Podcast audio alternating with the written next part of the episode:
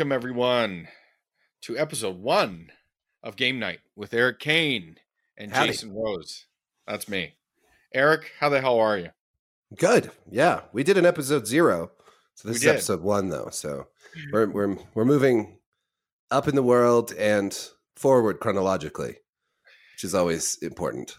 Yeah, so I mean, I didn't, I didn't exactly uh, fill you in on my choice for this, but I suffice to say, I don't think either of us were happy with the product of the first one, so I decided to go triple zero on that one. There you go. Uh, yeah, we will release it. We're gonna get a, this and, and that one in the bag and release them together. But uh, hopefully, you guys can see the difference. We were a bit. It probably wasn't the right time. We're we're both a little bit older. That's why we call it game night, I Yeah. suppose. You know, Yeah. but you know, life is a busy thing. No one wants to hear about our busy lives because they have their own. But the truth is, it catches up with you, man. And it Mhm. just was one That's of those sure. days. Energy was low, but it's not low today. I'm ready to go. That's right. I had my nap today. Testosterone so- shot in my in my body.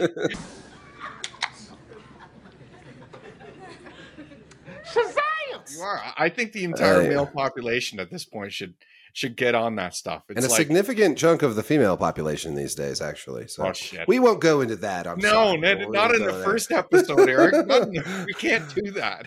We've already been canceled. God damn it. So we have a couple segments that we're working on, and we'll get to those later. But I, I think I want to jump right into something that is, I mean, it's a topic that's cooling off, and but that's a couple game stuff, games media stuff, what have you. One being a website, the other one I don't really know what the hell it was, but it was a reboot, and that's the closure of Fanbyte, the site, and the kaputs of the G4 reboot. Um, Which was pretty quickly uh, rebooted and then kaputted. yeah, right? it And was. it wasn't the, the rebooted G4. How long was that a, even a thing? Like I blink and you miss it, right? Like like late last year. yeah, less than a Let's do less than a year, maybe a year. Let's do the Fanbyte thing first Okay. because I think that'll be a quicker one, and then we can go on the G4. Like I don't. Fanbyte was a site that, I mean, I think other games media blue checkmark people filleted themselves about being awesome, but I don't know how many other people actually thought were awesome. I didn't read a lot. The few times I perused some of their stuff, it just really wasn't something for me. Uh, but I mean, there were some some good writers there, but uh, then they were bought by Tencent, was it not? I don't know. Yeah, it was. You're gonna have to lead this Chinese one companies. because Oh, okay. Well, that's fine. They were bought by one of the Chinese companies, and subsequently entirely laid off the entire workforce. So, that's a great way. and what mean, why? the reason I really wanted to to talk about it is, I mean, it, it kind of painted. Uh, we we spoke. uh, Erik and I had a, a podcast uh, that I have. I have this Rose Experience podcast where I interview people on it, and we talked about uh, double standards in games media. And this one was a glaring one because I found in the exit because after they were purchased and subsequently all laid off almost immediately, I didn't see one ill word about you know China China, China, China, China, China, China. all laid off because of that. yeah, Yet Fanbyte was one of the most vocal people in terms of the, the Israel Palestine conflict, any other social justice issue you wanted to take on. And I just found that to be really a glaring double standard. Um, yeah. Because they were a, a few of the guys do other podcasts, which I don't really listen to a lot, but you, you seem to get bits and pieces of it. And I kept waiting, waiting for one in particular was I, I like MinnMax. Um, ben Hanson was one of the guys from Game Informer who went off and started his own thing, and they had Imran Khan on there, and he used to be with with uh, Fanbyte, and I kept waiting for the punchline for you know China took us over, and you know, but it's kind of a double standard, blah blah blah. Nothing to be found Hmm. there, and I just I just found it ironic, and honestly, I kind of half expected it. Just the the self censorship around all things Yes. China.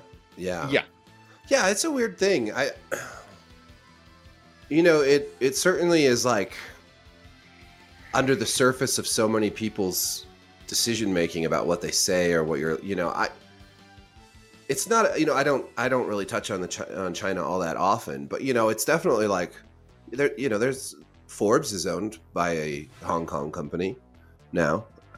um, they, the Chi- China just does own so much of everything, and it makes people afraid to speak out, and it, it is unfortunate.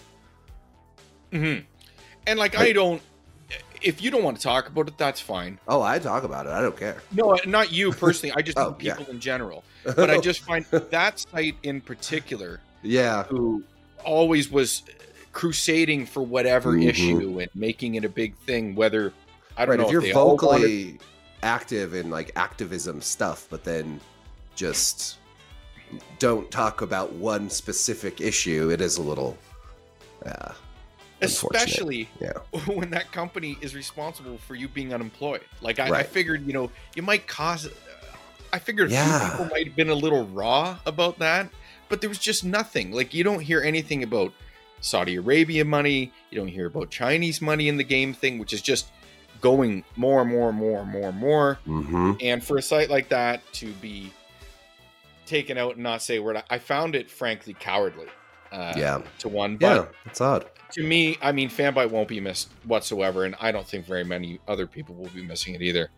What's the status of it now? I mean, they, they laid everybody off. Are they just having uh like robots? I right? didn't look into too much. I don't know if they plan to revamp it or just keep it, you know, only run it for certain things like guides. Listen, I'm not saying that's what they're doing, but sometimes they buy these these websites and only use a specific part of it for, you know, SEO scrapes and stuff like that.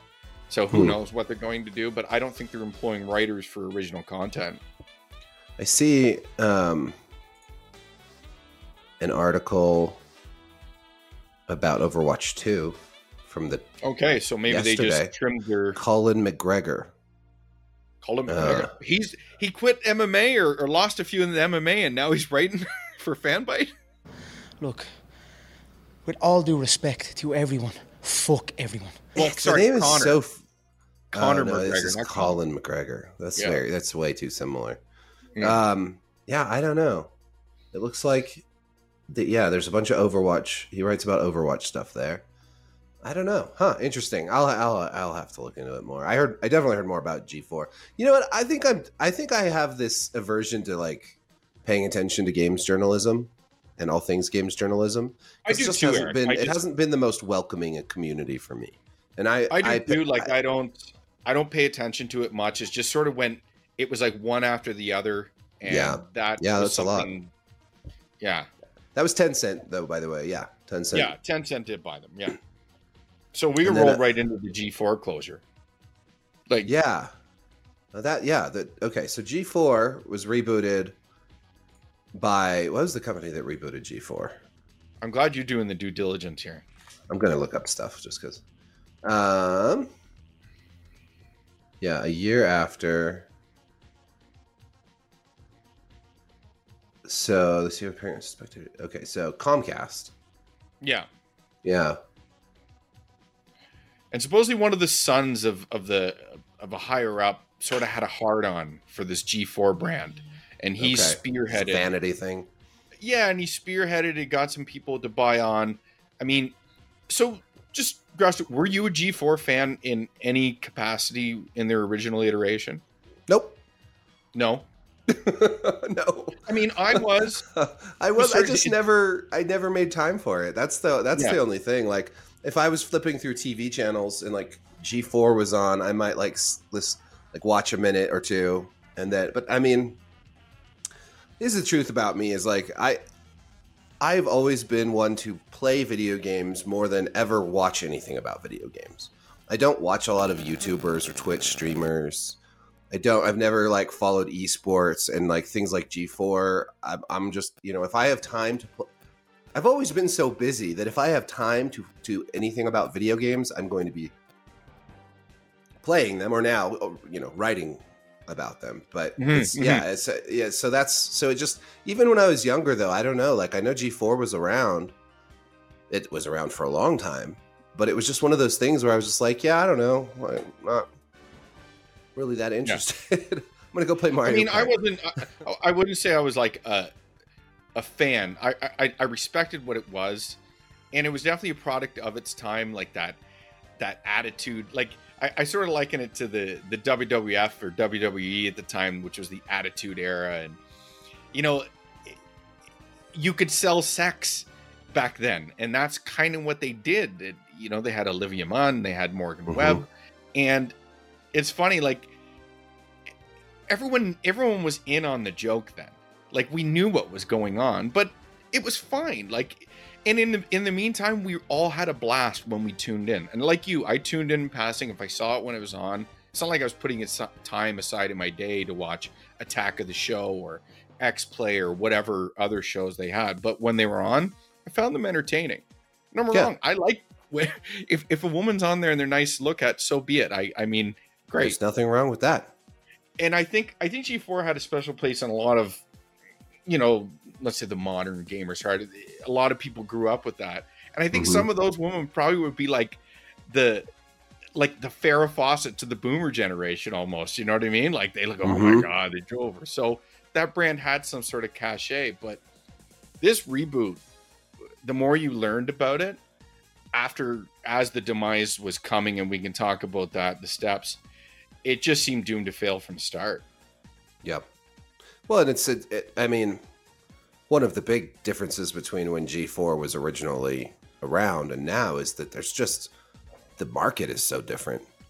I mean, there's just so many w- places to go for, for video game content that, like, it's like the new Gawker. Like, the new Gawker came back and it's like, it's not going to be, it's not, it's not entering, a, you know, the blogging market that was that that it, it came up in in the first place. It's just a Mhm. very different world. So yeah, uh, but yeah, what I mean, why do you think it was doomed to fail? Well, I mean, the project was just unwieldy. It was much too big. Like they, what was their initial workforce? Over two hundred. I mean, Yeah. like better people than me have run the numbers on what that would even cost, and it's just like, as you can say, as you just said, the market has changed so much. A project like they're starting to repackage something in the same way they did the original version of G4 hmm with that level, but it's just not sustainable. Like you almost had to start. The brand had, like, people could say, "Oh, whatever." Like no one cared about G4. I think people cared. Like people were in on sure. it, Yeah. but you almost have to start like grassroots a little bit, and then you start hearing some of the stuff that comes on. They were paying, you know, content people 25, 30 k per appearance and streamers and stuff like that. And I'm like, listen, I don't really care. It's their money. They can do whatever the fuck they want with it. And oh yeah, by everyone, we we swear on this podcast. So, But um, that's bullshit. is that news to you? I didn't know he could fucking swear. But it's like it's like, bro, like, and then I tune in, and I think a lot of people were who were previous fans, either hardcore or in passing, expected some of these personalities. Instead, they kind of got like a really old Adam Sessler sometimes, and a bunch of other people who kind of weren't weren't awesome. Like they just kind of sucked. Like, and the one thing I'll notice is like, and I noticed this from the Fanbyte, just pushing back to that is like when these place closes. Now I expect them. Okay, I don't expect them to say anything different, but it's like all the exit people. It's like you know, there's no question about the talent that was on this team. This pla these things did not fail because of talent. Bullshit. It failed Yeah. exactly because of talent. Like people didn't want to tune into what you were putting out there, whether it was the written word, whether it was your video content or whatever. And I mean, just obviously, obviously, there's the big one with Frost, but it was mm-hmm. it was not going to work before that. And when you actively go against your audience in so many ways, it, it's just all right, fine. so, what if you if you had been in charge of rebooting G4? What would you have done differently?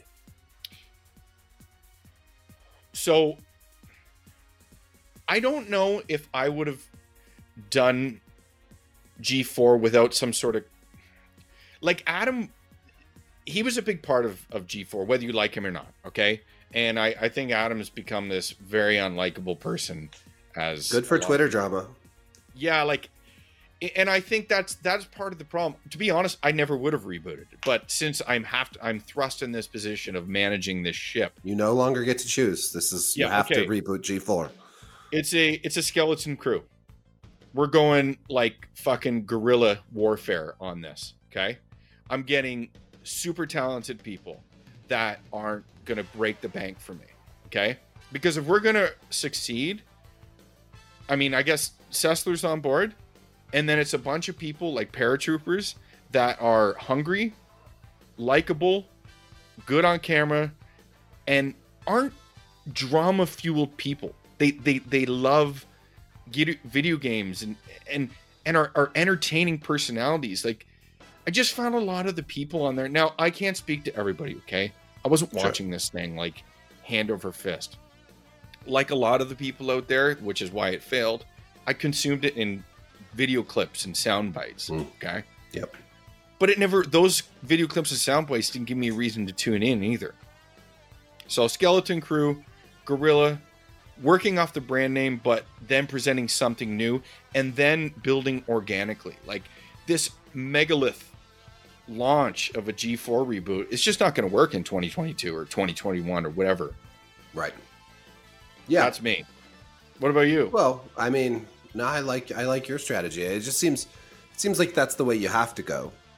I mean, you don't have to have the biggest names in video game streaming or or you know YouTubers on on this because it is cost prohibitive. You can't if, they were really paying people twenty five thousand dollars for an appearance. That's insane. Like you you can't.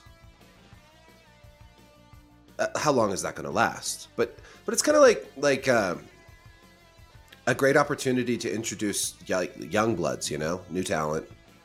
Uh, like you said, people who are hungry, go go getters, like like And it's like, like- people who are good at this, but maybe people don't know them very well, and then Well, they can uh, build me just jump in one themselves. You know, I, I I forgot to add this. Like all those people that came to be known in the original G4 iteration weren't well-known people when they started. Right. So it's like what's wrong? I don't a lot of those people that they brought in brought baggage with them, good and bad. hmm I mean, I don't think there was one personality that had universal, you know, appeal. Uh, so it's like, well, I wasn't and- and- on it, so you know. yeah, exactly. or myself, you know. yeah, yeah, exactly. We we weren't part of this, so universal appeal wasn't there. And they, I'm Oh, sorry, yeah. like none of the spirit of the original was in it, other Yeah. than you, you had the corpse of Adam Sessler, and then Animated corpse. no, no sex appeal, not a lot of funny, yeah, and I, from what I can And tell- drama. I mean, and drama. Like, yeah. I mean, do you want to tackle that? You go ahead. No, no, you yeah, you know what? I have been I'm not gonna lie, the drama that I witnessed, I was just a drive-by drama witnesser. I was like, well, I mean, oh, I was that too. looks I just that really doesn't look like anything I want to have any part of at all. Like, cool. I w- I'm not gonna go down that rabbit hole. Like, there are rabbit holes I go down, and then I'm like, wow, I had no idea that this shit was going on. And then there are rabbit holes that I just walk away from because they Yeah, look like- to be filled with snakes. And yeah, this one just, you know, I don't know, like with like Frost getting fired and whatnot, I was just like, well, sounds like everybody is having fun. Let them have their fun. I don't know. I it just it seemed like like a like a lot of bad ideas and, and like you said, baggage and uh, conflict and just just a, not a great situation all around. Well, what I mean, what really pro as again, I see the exit exposés, and there's a couple people who tackled this. Um, a guy from Kotaku wrote this closing thing, and of course, in it, he doesn't talk about this this frost thing at all for a reason. Even though you Right. can see the numbers, which weren't good in the first place, they definitely went down. I mean, again, I didn't research this; other people did. Okay, I'm just Sure. piggybacking their work. Maybe they're wrong, but I doubt it. But when that thing happened, people listened and were like, fuck it, I'm out. Like, Mm-hmm. bottom line is this girl, even if she said some some things that did make some sense, like, but it honestly, she just seemed a very uh, like an abrasive Mm-hmm. person that sim- really symptomizes a lot of what games media people think, or at least Right. project about their audience. It's it's like combative and Mhm. disdainful, and I don't than need thou. you. Yep. Yeah, and holy, and it's like you know what? People are just like fuck this person, and and the, and again, you just got the whole crowd. Yeah, yeah, like this is the awesome, the best thing ever. Like no Mhm. one, I guarantee it, like no one out there thought it was great, other than that little echo chamber, and you can, I mean, whether you want to admit it or not, that sort of signaled the signaled the death knell of the entire thing, which led to layoffs. And she survived one of the layoffs, and then seemingly tweeted dancing on the graves of the people laid off, and she was fired a couple Never- weeks later. Never a great idea Yeah, like to do. and I think that, like, listen, it's a good idea always to shut up and let people show you who they are. Yeah. And I, that's probably a good, a good indicator of the type of person she is. Yeah. No, seems to be. Who knows? Maybe Yeah. I meet her one day in life and she's just awesome. I don't know, but Eh, Until you then, I just never do. No. uh but yeah, yeah. Well, doomed to fail, doomed to fail, and uh, and helped along the way by many interesting people and choices. But like in the end, it really is kind of like, who cares? no. Again, I, I don't. Yeah, it's I- like it it was this weird project that had a lot of money behind it for a short period of time. Obviously, there was had to be a bunch of money behind it, and then just mismanaged all the way to the to the grave. So It died in the boardroom, but Sure. I, I, I do think it could have worked. Yep. Um, and kind of a sad end to something that I think a lot of people really did love, even if we weren't just liked, you know? yeah, I think if it had been more like you're saying, like if it had been more of a grassroots effort, uh, that felt more organic and less like a corporate like necromancy, then you know maybe that would have resonated more. And if they would have Uh, tried Olivia Munn out there with 15 sausages in her mouth again, I definitely would have tuned in. well, that would have been that would have definitely probably been a hit. So, yeah, there's p- part two of the strategy: skeleton crew, attention to the budget, bring back Olivia Munn. Yeah, like if you were gonna pay big big appearance fees, wouldn't you do it to people like that? I yeah, don't know. I mean seriously. Although there's she just so much- she's probably saw the writing on the wall. She's like, want nothing to do with. Yeah, right. Seriously. Yeah, there there's so much like I feel like there's this huge uh disconnect between just in general between like games media and like what people think gamers want to read or watch and then like the actual people reading and watching games content which is you know what we've seen for years and years and years it's so it's still so strange to me when i read certain publications that are very very activist i'm just like what is who is the audience for this it must be so narrow It is. Well, I mean, we're proving it right now. I mean, Fanbyte was like the the darling of the checkmark games media people, right but no one was fucking reading it. No one no one gave a shit about Fanbyte. No one gave a Right. fuck about it.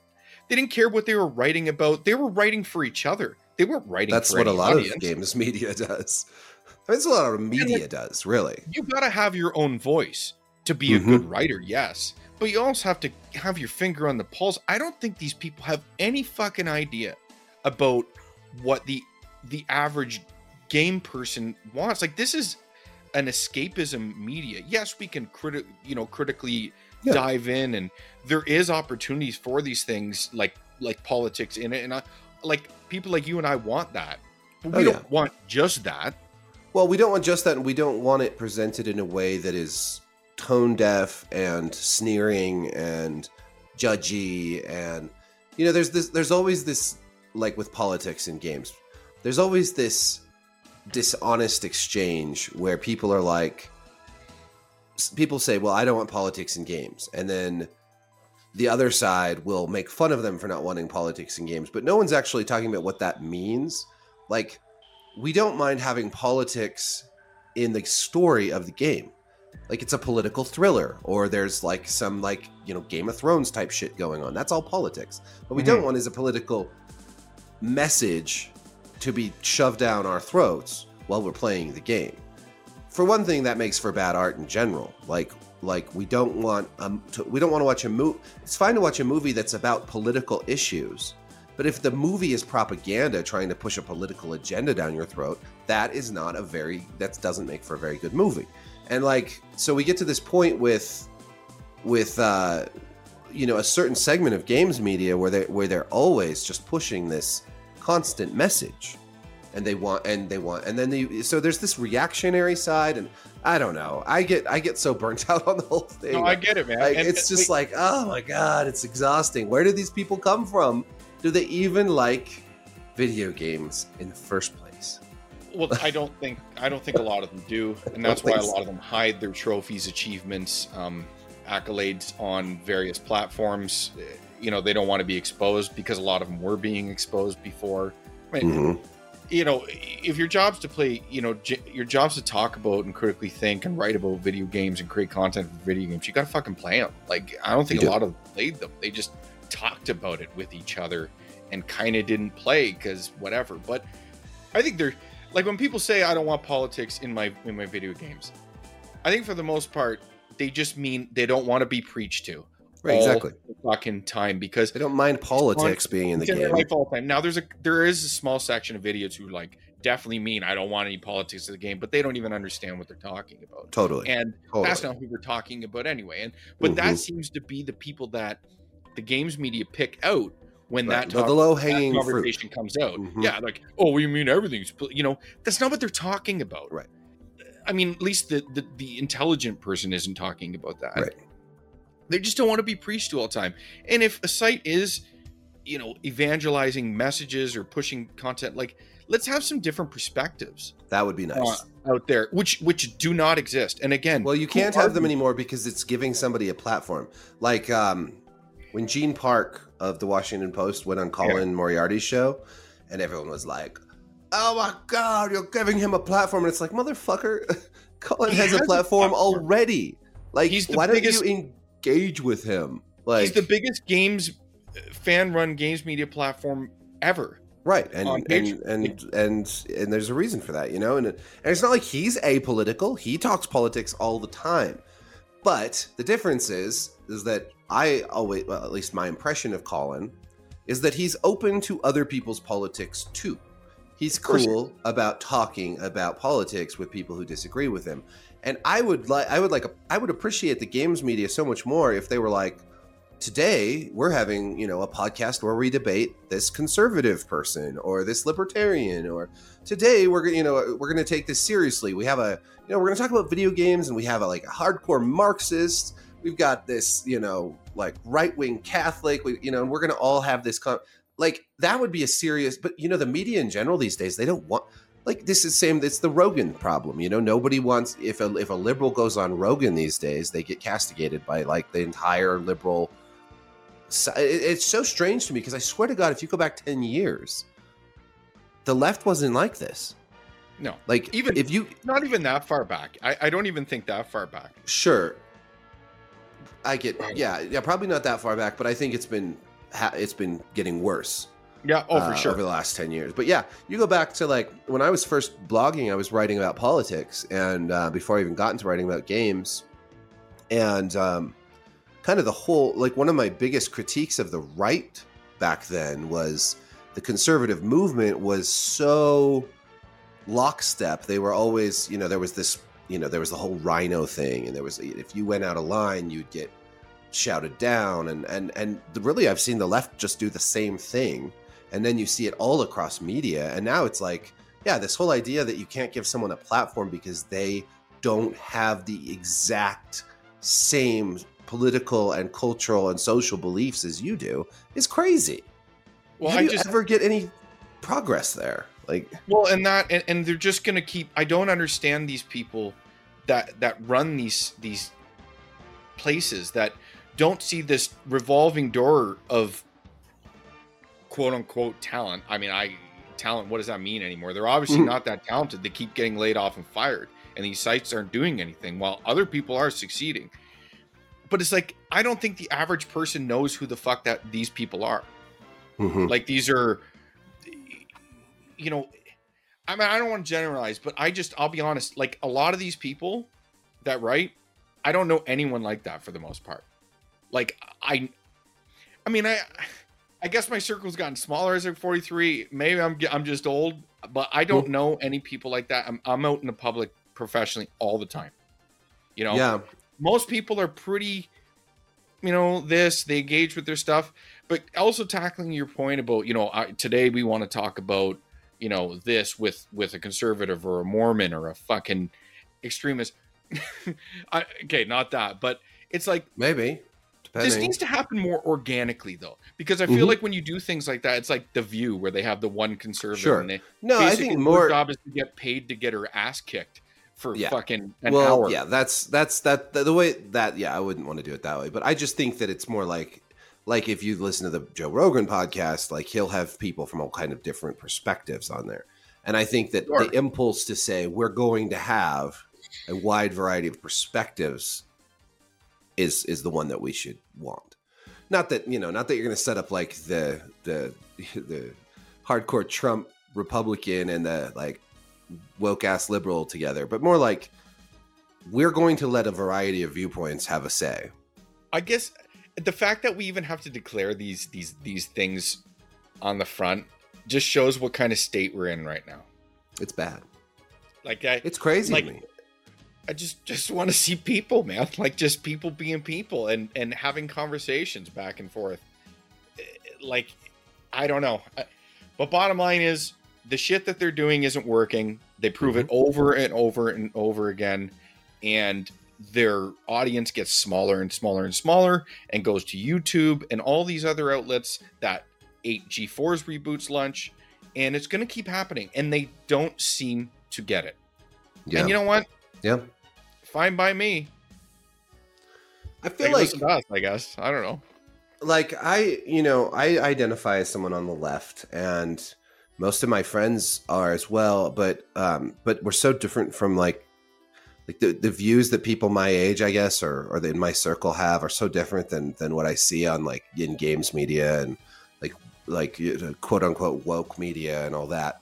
Um and I think part of it is like if you go back in time not too long ago, like there was a rebelliousness to being on the left. You know, there was the moral majority, and then if you were, you know, you know, doing drugs and like being promiscuous or like listening to rock and roll or punk rock or you know, like all that sort of like rebellious underground, like rage against the machine type stuff. You know, like there was all of that, and now it's like it's like everyone who's on the left is like we are right. We are the majority. We are in charge. We're gonna we're gonna snuff out anyone who has different views. And it's sort of like the tables have really turned in this sure. very negative way where now like that the, the presumptive like l- leaders of society are are these are these people. And and, and it's it's very much like that that spirit of rebellion and dissonance and like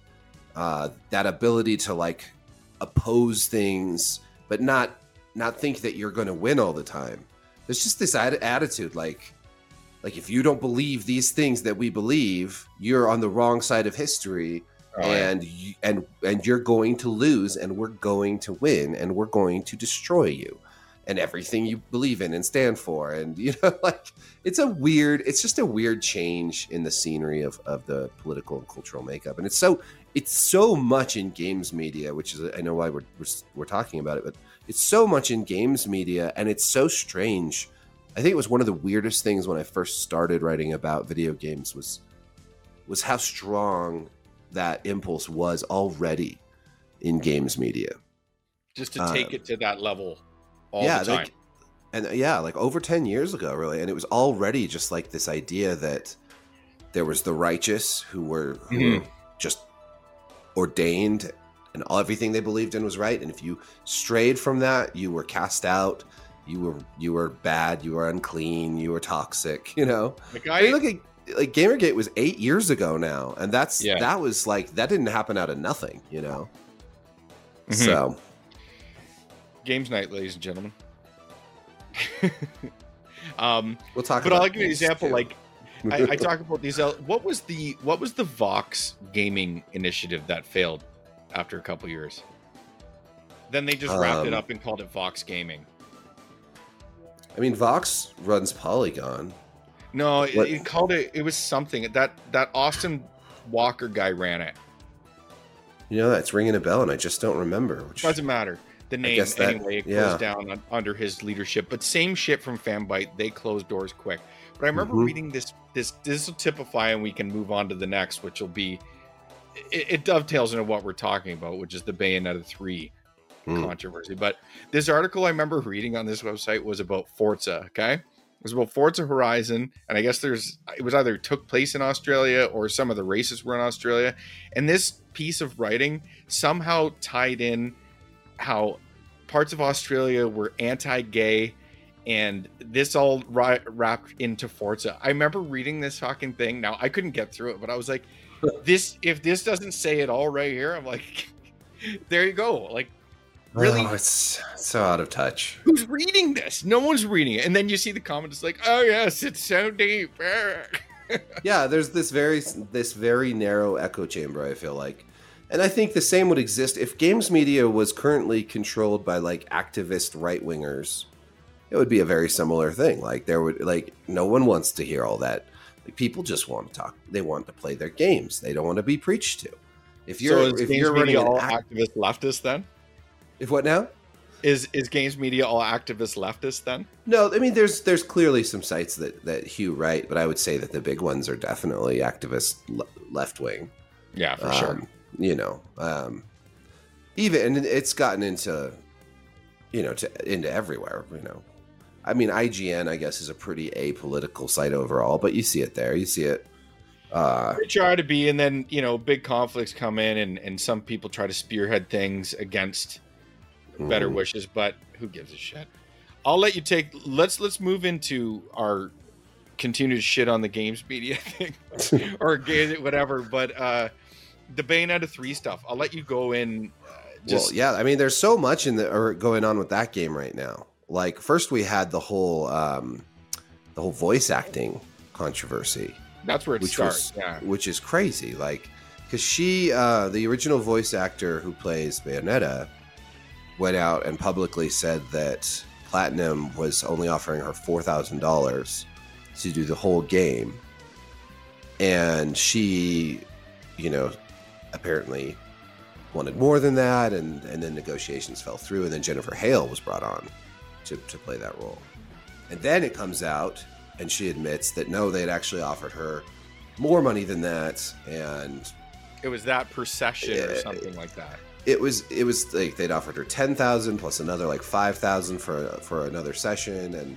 so it was this whole like holy crap like what like you know people all at first took her side and then everyone was like wow you lied to us and there was you know and that's Jason the Schreier big thing a- because like I, I see those numbers and to me for a franchise that is i mean i would it's not this it- seems bigger than it actually is but those Mhm. numbers seem pretty low they do seem low and I think but the that fact she is you can't lie about this shit. You can't lie about it. Exactly. If she just come out and said like, "I think this number," and given the real number is too low, I think a lot of people would agree with that. for sure For- and because I mean, sure, yeah, it's not. It's not like you know, like Uncharted or something. It's but Bayonetta is still a pretty big property, and and I think a lot of people would say that voice actors are underpaid. The majority of voice actors. There's some that make a lot of money, Yeah. obviously. I mean the the Um, top top, but that's like anything. Like Sure. I mean, but they and they bring on Jennifer Hale, who's probably the biggest female voice actor Yeah. in games. Yeah. Who is definitely going to be paid a lot more than Definitely. what this person said. It, we still don't know like the the numbers. Hon- Honestly, I don't really give a shit. It's just I think it's just funny. You know, people were just going crazy about this story. Me personally, I couldn't care less. I just, I just, I, as soon as I see someone lying, I'm like, well, you've lost now Mm-hmm. you can't lie. It doesn't matter what it is. Like if you get What- caught in a lie in in it- politics, what- you know, why would you lie about it? I don't Like, understand What a terrible decision. Because you'd have to have the notion that okay, first of all, the company is going to defend itself in some capacity, Right. and I guess we could talk about Kamiya. Like I love Hideki Kamiya's games. I, I thought Clover Mhm. to me was like the darling studio when it was created, and all the stuff he's made from Viewtiful Joe on. But the guy's an asshole from all accounts. Sure. Like he a lot of if you don't tweet in Japanese people are. blocks you. And I thought a lot of people thought it was a gimmick, but no, Huh. the guy's just like that. And then he Hmm. deletes his account or something, and Yeah. I don't know. Uh, her name's Hellena Taylor, by the way. That's right. Uh, couldn't remember, but yeah. Um, yeah. So then, then because one controversy around Bayonetta three isn't enough, then uh, we start to see reviews and people reacting uh, to to her sexual identity. Yeah, no, Um, I, I think this would be like considered spoilers for people who really love Bayonetta. Um, I guess if you Yes. wanted to stay black or blackout or stay black, whatever if you want to you identify don't as black, you can do that now. You can do that. It's 2022. Yeah. But I mean, if you're if you're trying to avoid all Bayonetta three shit, you know, just Yeah. fast forward a, a little bit. But go ahead. Sorry. Um, well, you were the, you first contacted me, but people were upset that she's not gay.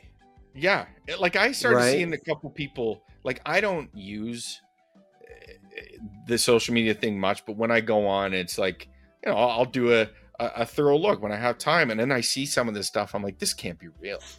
Like this honestly can't be a real thing, but it is. You know the the again this this echo chamber blue checkmark games people talking to each other about how in the end of Bayonetta 3 she's a straight woman who loves a man and I guess she has to rely on a man in some capacity in some small capacity at the end and this is a problem because why Apparently, we're not supposed Because to rely on each other for this- anything. like because she now she she was this like I love how the the LBGTQ whatever uh community it's like they they latch onto these characters or these ships. I I fucking hate that term ship I It's hate it so much right? dude. I hate it almost as much as calling when Thanos snapped his finger the blip. That I hate the most. That's the it's the dumbest thing to call it. Anyway, yeah, Yeah. this- it- they latch onto these these these things that they fan service and ship, and then when it's not a real thing, it's like they just go nuts about it, and it's like they. Yeah, I'm just like I don't know. Again, I think I that's really just the the shipper community in general, whether straight or gay. It's this. It's there's this weird, unhealthy obsession with with fictional characters' personal lives. it's weird to it, me. It, it, it has influenced like shows like Arrow. The shippers like really pushed for the for the Oliver um, and Felicity hookup, and then you know that was called Olicity, and it ruined the show. I mean, it just totally ruined the show. That's the thing because they, they're they catering put two to this- characters that shouldn't have been together together, and then they focus the whole show on it. And it's, It's like, like- you're just yeah, you're catering to this weird community of Vocal- psychopaths. vocal minority who dwell on social Mhm. media and just they seem like if you're listening i guess and reading your your responses to your tweet which you should never do if you're a big Mm, thing out definitely. there don't wade into that cesspool I do like that, youtube but- comments don't do it Mm. because they're not representative of any of anything and it's like and then you look back because the funny thing is is that bayonetta as a character was used in anita sarkeesian's you know uh Mm, videos mhm. what the hell were they even called uh, feminist frequency. that's right ethics in gaming right no. yeah. Oh god. feminist She- frequency one of the things is, is and she was used as the this perfect example of everything wrong with video games and and and Right. It was that, that Yeah. Bayonetta had been, and we saw a lot of op-eds about this. That Bayonetta uh, was was uh, created for the male gaze, not the male G A Y S, the male G A Z E. Um, one of my one of my favorite rebuttals to that, and I can't remember who wrote this, but um, was actually a lesbian who wrote this rebuttal to this idea that it was the for the male gaze, and she's like, like this character, you know, what about lesbians? we also like to look at beautiful women. Like, why do you assume that this character was created for for men to go to ogle? Like, what what if it's for men and women? Like, and also, by the way, Bayonetta was designed by a man and a woman together. So, like, but yes, back in that back in the early days of Bayonetta and when Bayonetta two was coming out, especially, there was all this controversy around her character because she's often nude. Her clothing is made of her hair.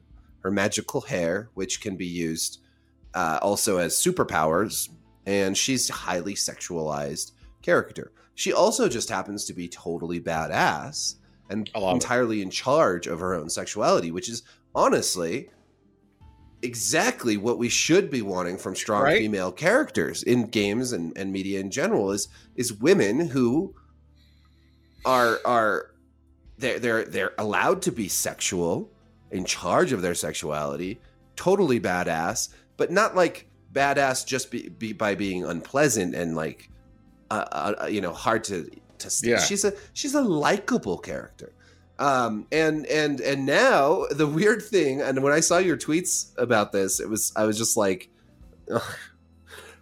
these people are like, how could any straight man be attracted to this? And they're showing clips from the game, and I'm like, who are these people? Like, I'm like, have you never met a straight dude in your life?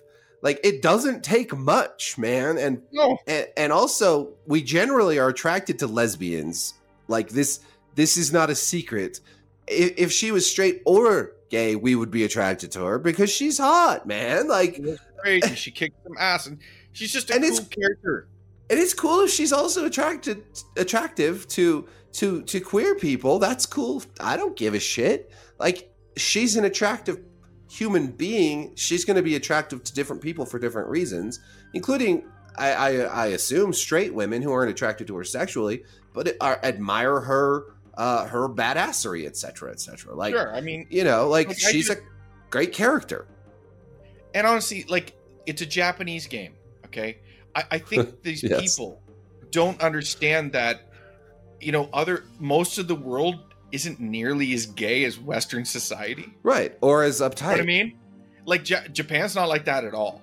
Like when they're writing, you know, it's like and, and these people can never they they can't even figure out what they're outraged about it's just a new thing to latch on to be outraged about i, I just don't totally. it is so absurd to me that's why sometimes i see these things and like you uh, again i i try not to go down these rabbit holes at all because i'm just like like i just want to smash i'm like what the fuck what the fuck like really? i can't believe these people are real that actually think like this anyway I are they real are we sure are we real I'm not sure. I, I've been wondering about this lately. Uh, yeah, no, it's it's an awful lot of effort, and and I guess it does provide content for people who want to talk about how crazy other people are. Uh, it gives me lots of things to write and and make videos about. Um, but Do it is think, very strange. Just to, just to ask you a question, we get back to this. Do you think the average, not even gamer, but person, like this seems to be like a, a, a, topic as over the last few years that showing everyone to be beautiful, ma- male or female, is somehow problematic. Do you think the average person gives a shit about that? No, the average no, person doesn't no. give a shit about any of this shit. But they do um, care when all of a sudden there's a 350 pound woman modeling lingerie on the billboard. it yeah. just well, it's all yeah. You be hey, I'm not saying you you you're not beautiful to other people, but I'm telling you, like that's not the way you're going to sell me underwear. I'm not going to want to buy that for my wife or my. Well, there's a niche for that, for you know, obviously, and and I think that you know if you've got your your catalog or whatever for that's designed for, you know, bigger people, that's totally fine. Um, but yeah, like, like trying to see what I always figure is that the people behind, uh, like the billboards with 350 pound women are are skinny attractive women who want to like be really sneaky and manipulative. It's like the chicks that make friends with like uglier chicks so that they can be the prettier chick elevate in the friend sure. group. Yeah. And, and, i swear to god that, that's what's that going hierarchy, on that that social hierarchy exists across the board in different levels like people, absolutely a lot of parasites you want a, a, smaller parasite to elevate them. I mean, that mm-hmm. just happens, whether it's beauty, whether it's anything, status, right? Yep. Mm-hmm. Yeah, yeah, and especially really ambitious, awful people are going to are going to push that more. I see. I think we see a lot of that in general with a lot of the sort of cultural stuff that we're seeing right now. Is we're seeing a lot of um, a lot of manipulative people that are gaining status, fame, and wealth by pushing certain issues that make themselves look good, and so on and so forth. So yeah. Um, but Bayonetta, uh, I haven't I haven't played the third one yet. Do you like I- the series? Or you fan? I I do. I I I don't think I played the second game. Uh, well, it was a Wii far. U game, right? It was a Wii U game, and I liked the Wii U. I Did enjoyed really? that console. you yeah, gigantic weirdo. They they had such good games for it though. They did. they had uh They did. they had Mario Kart 8. They had Wonderful um, 101. yeah, the wonderful another platinum game. They had uh they had um Donkey Kong Tropical Freeze, which was no, not Donkey uh yeah, Donkey Kong. Yeah. They did the um, Twilight Princess reboot on it. Uh-huh. And the the Wind Waker reboot. Yeah. Um, they had Pikmin 3. They had uh, Luigi's Mansion. They had they, there was uh, there was the the Super Mario Super Mario Yeah, I- I know the which one you're 3D talking about. world or whatever. Where you I'm turn trying to you have the buy one. Like I never. There was there were so many good and they've rebooted a lot of those onto the Switch, of course. I will tell you this, I think I enjoyed I I hate to say I think I played more Wii U than Switch. And that's probably just partly my you were, life cir- you were gonna say that you you were gonna say that you actually might prefer the Wii U over the Switch. I think I And then you might actually prefer it. that. No, I really might because I feel like the Wii U knew had I think even though it had an identity crisis from the get-go, I think the Wii U understood its own limitations more whereas the Switch is trying to be everything to everybody and all these games are being ported to it that have no business being there like like All Doom and Underpowered and- hardware package. it can't right it cannot handle half these games it couldn't even handle uh legends of uh, breath of the wild when that came No. out it was No. it was had shitty frame rates i i remember trying to play fortnite on it and i was like fuck this switch i don't know that i'm going to play it anymore partly that was every time i turn it on i, I have joy-con drift on all my joy-cons um i am so sick of drift so, so really, the Switch for the last couple years has just been kind of a, a thorn in my side. Whereas the Wii U, right up until the day they sort of discontinued it, I really enjoyed it. It had some cool stuff, man. Like, it was a Nintendo good little system. Is, for quite a while now, really since I'd say since the, I liked the GameCube, it, it seemed Yeah. to be it was still up to snuff technologically while still being a Nintendo piece. But ever since then, their hardware is just just let's just say is shit. Well, It's- it's, it's- so it's it's it's it's like they've got good ideas and poor execution. Like, so I wrote something about how they should make a hybrid mobile and and um, stationary console like two or three years before they came out Mhm. with the Switch. I thought it was a great idea, uh, and and then they did it. So they clearly copied me. Um, Of course. no, but I mean, it makes a ton of sense. But it's like now I'm like, ah, it's a bad idea. I would really love to see a, I'd love to see a Nintendo console that was like as powerful as uh, Xbox Series S. The Doesn't have problem to is, be the like most powerful, but just something that can handle like the next Zelda at 60 frames per second, and like that can do, you know, that can handle the. It doesn't have to be the most graphically amazing thing, but that loads quick, that that handles Sure. that steady frame rate, that can handle uh, some some port. If they're going to be doing these ports and these these games like Doom, like Skyrim, it, should be able to perform at a respectable frame rate yes, and it can't. The Switch then- cannot do it. It's Nintendo pathetic. fans, bless your hearts. I see you out there all the time. Speaking of and Japan, hello Japan. Bad. But you know, in the back of your head, you know it's not true, but you you you just want to try to lie to yourself to make up. This is incredible. What a port. This and that. And I just am like, I can't play marginalized games at this point. I'm just not No. going to do it. I feel awful. I, I don't understand. Like to me, if you're only a Switch owner, you're kind of not participating in the video game generation. Unless you're six. If you're six, you're going to be fine. Yeah, and like Uh, I'm not or if you, you only can't- like 2D indie games like Shovel Knight or something, that's fine. Yeah, you're to like- be fine. Again, you don't have to be. You want to own a Switch, you want to play that, God bless you. You know, go ahead. It's just you're missing out on so so so much. And so much. Oh my god. the problem is uh, also no one will criticize Nintendo for they don't want to take they will not sell any of their hardware at a loss ever. Yeah. That's why Yeah, their yeah. hardware is what it is. And if they were to make a, a hard uh, a console or a piece of hardware equivalent to the S, it would be really fucking expensive Mhm. because they're not going to sell it at a loss or Well, even even. I understood. I like that made more sense before they had their own like subscription online service. Which And is now they're making money hand over fist, like with their store, which sells tons of just crapware and and bloat, and like they, the whole business model of Nintendo has changed. And yet, yeah, you're right. They still won't sell at a loss. I I keep saying we need a Nintendo Switch Pro, like something for people who don't care that it's mobile, just something that can handle this shit and on a screen, like on a TV screen, or uh, I don't you know something. And the I own, like, remodel, four. I was waiting for a pro. I wanted that remodel to be a pro. Everyone thought it was going to be a pro version. I'm like, okay, I can get back and I'll start playing some of those Nintendo games again that I loved that I've kind of left behind. And the minute it wasn't like, and these people, I get, I'll buy a Switch and I'll love it.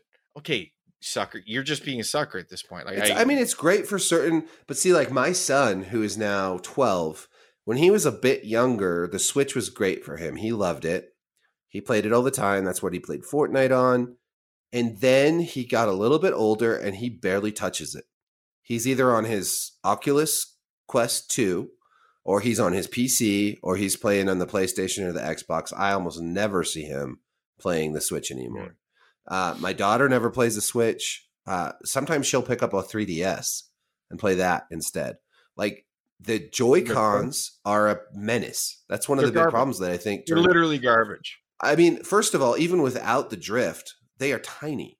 I They like the feel like Pro controller; it's fine, but like, Like, like, yeah, they feel like shit. They're they're have bad big- controllers. I have a big mitt. I, I've held Right. them and I and I'm just like these things. What do you want me to do with them? I feel like Well, see, Ricky Bobby and Talladega Nights. I don't know what to do with my hands. There you go. Here's one of the things that was great about the Wii U. It was almost always attached to our TV, and we had controllers for it. So if we were going to turn on uh, Mario Kart 8, we would have four controllers laying around that we could just pick up and immediately play Mario Kart 8 on the TV. But with the Switch, you've got to like take off the Joy Cons and then figure out which controller's going to be which. And you got some people are going to be holding just a, one Joy Con to play the game with. It's a mess. It, it's at a certain point, it's like it just isn't. I don't know. Nintendo fans are going to fucking hate us for this, but all right. it's- I, it is just it is just them. subpar on so many levels. I love so much about Nintendo. Like Again, I love the ideas. Zelda games. I love Mario Kart 8. Mario Kart 8 remains one of my favorite games I've ever played. it's magic. I love it it. really is magic. It's That's so great. You should But you know what? it. I played Mario Kart 8 on the Wii U a hundred times more than I've ever played it since it's been out on the Switch. I hmm. almost never play it anymore. And it's totally because I find the Switch a pain in the ass to use, and my controllers have Joy Joy-Con drift, and I fucking I just I can't I just get sick of it, and I'm like, nope, we're gonna we're gonna play. If we're gonna play, we're gonna we'll go play Call of Duty, or or we're gonna play, or you know, my son's like on Gang Beasts or something. Mario Kart 8 or Nintendo stuff in general is not even it's just not even an an, an it's not a presence in our household anymore. And that's Mhm. crazy because I have it me and my kids play fucking video games all the time.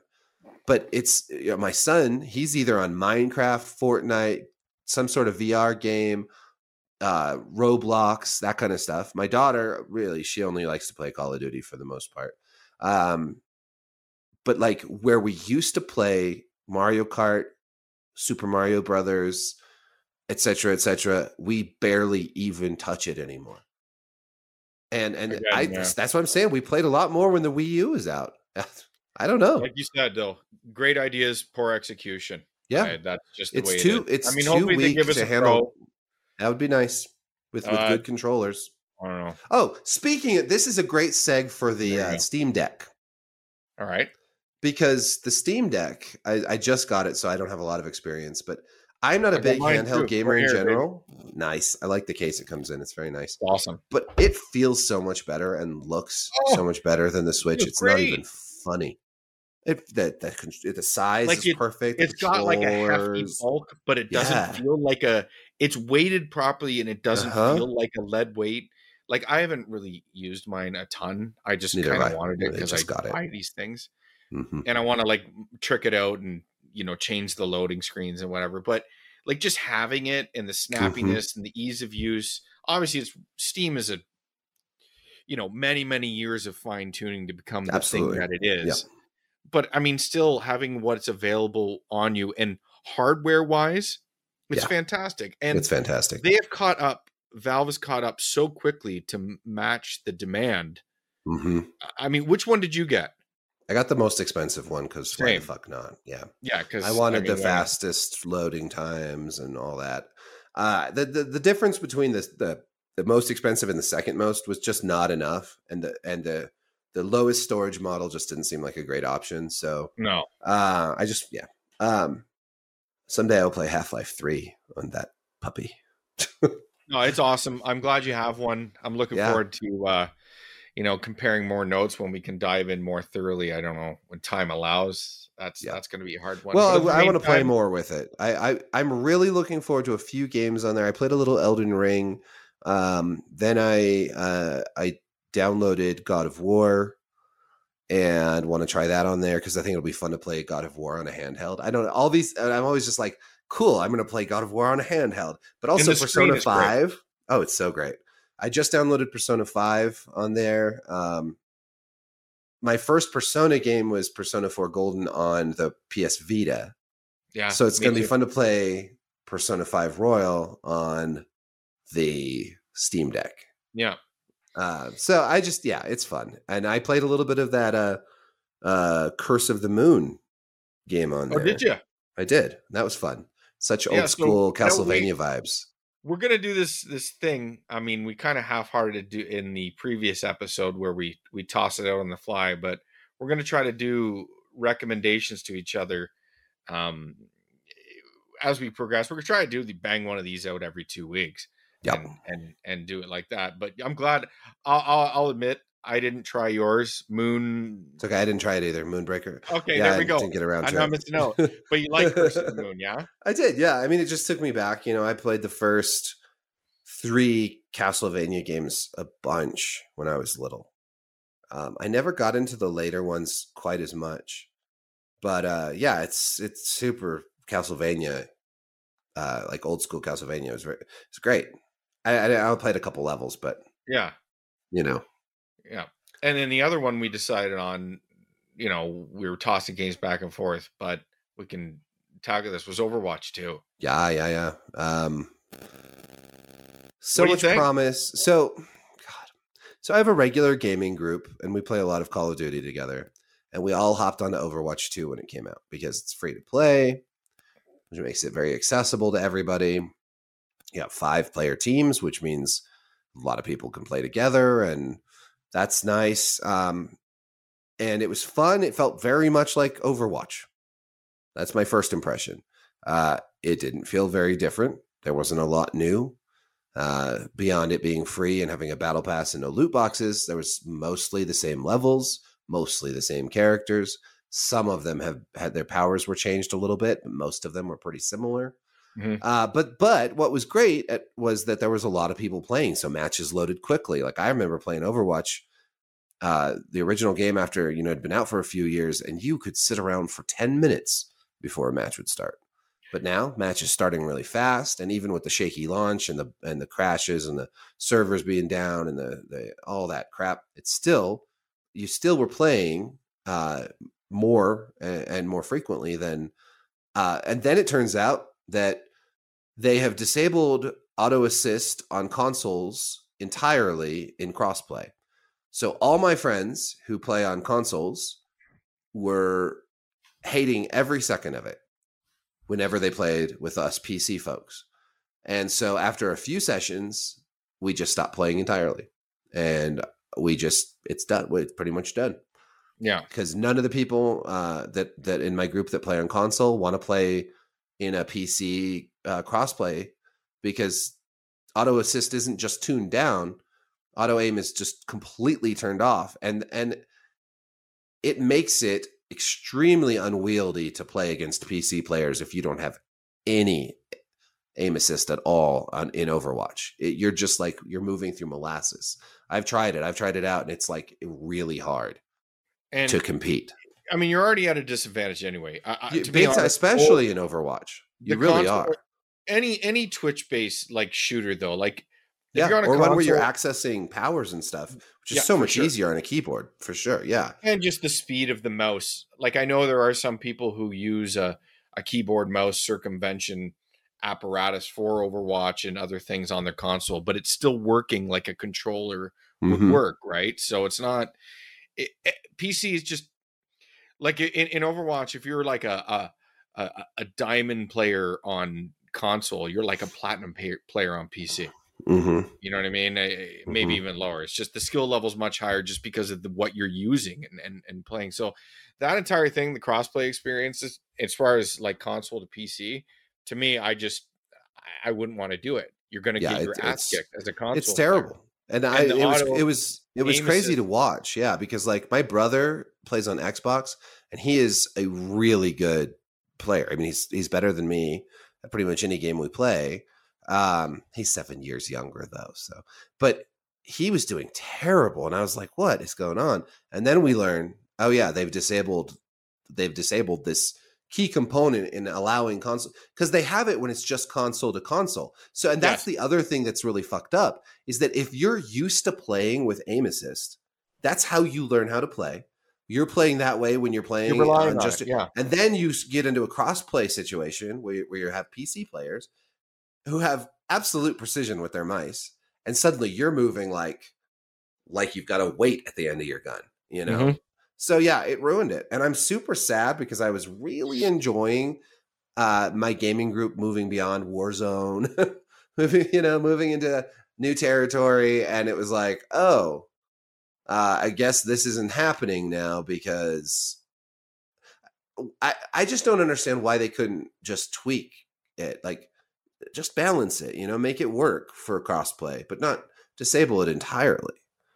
So Well, it sort of it- typifies a lot of this with Blizzard um, these days. Blizzard for sure, and and late stage Overwatch into this. Mhm.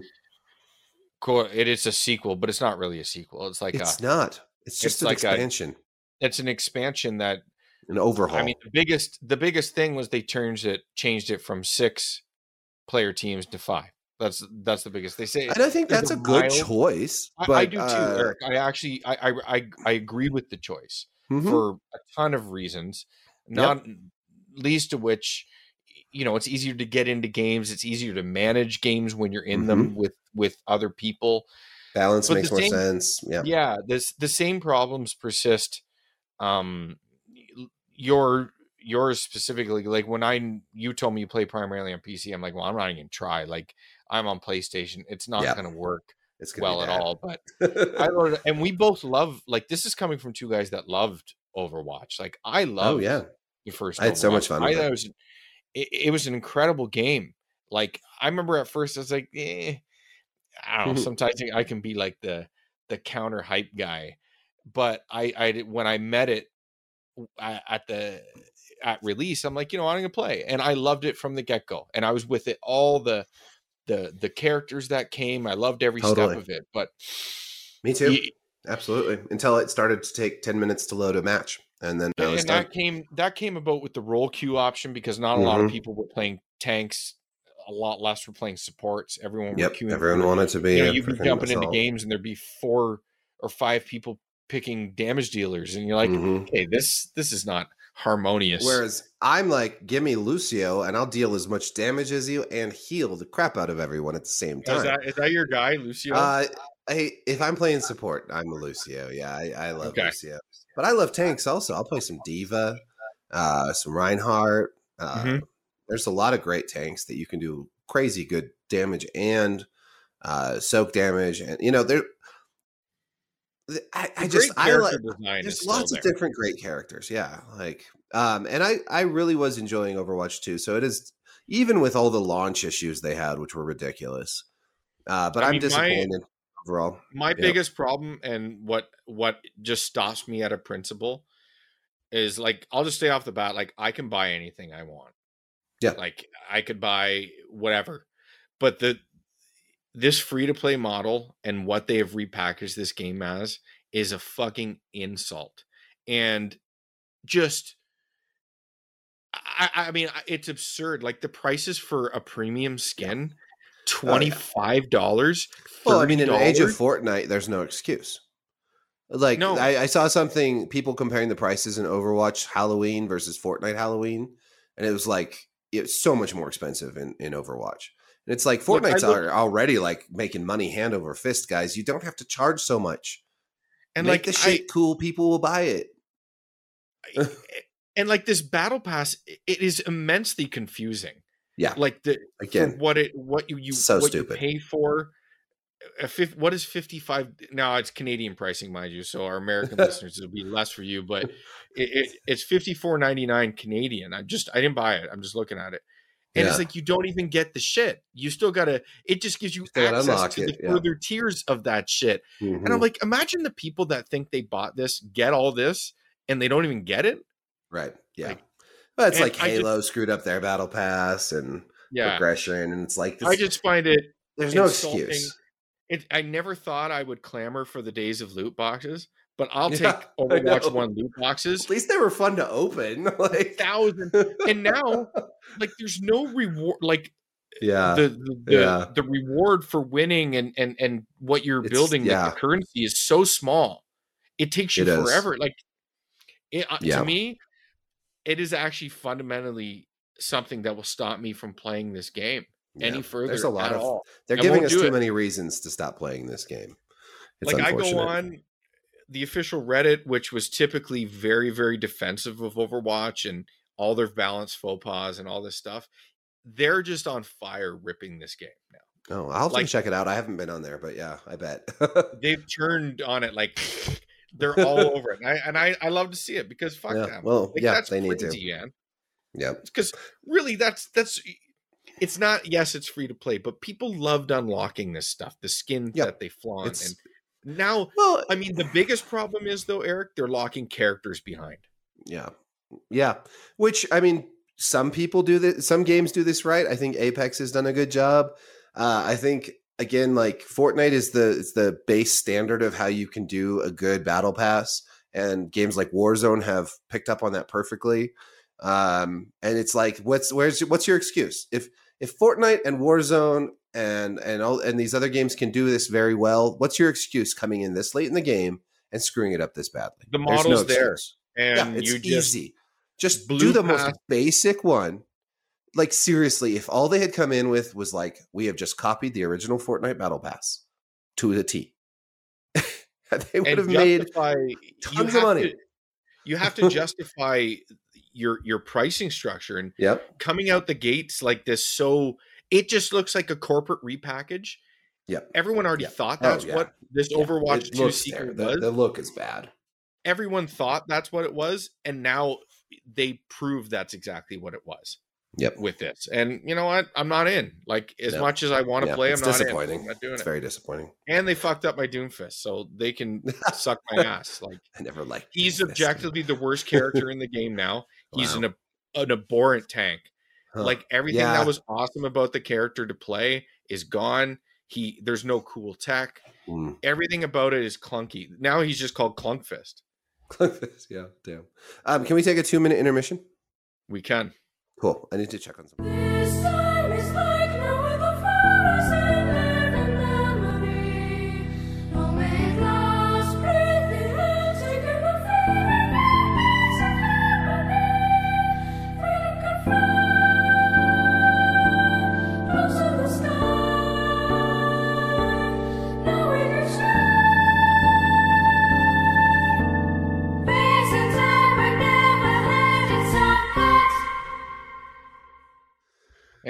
We are back.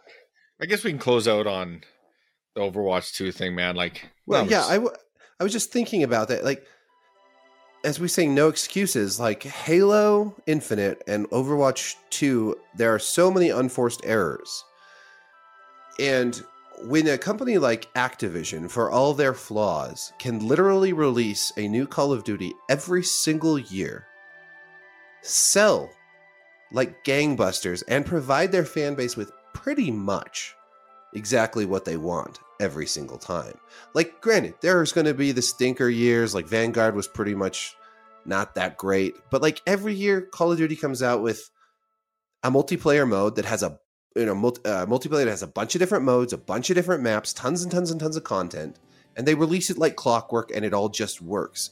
What is it? What is a game like Halo, which hasn't come out? You know, there hasn't been a new one for years, or Overwatch Two, where you know it was years ago that Overwatch came out. Why can't these games? Why can't these studios release something where there's enough content?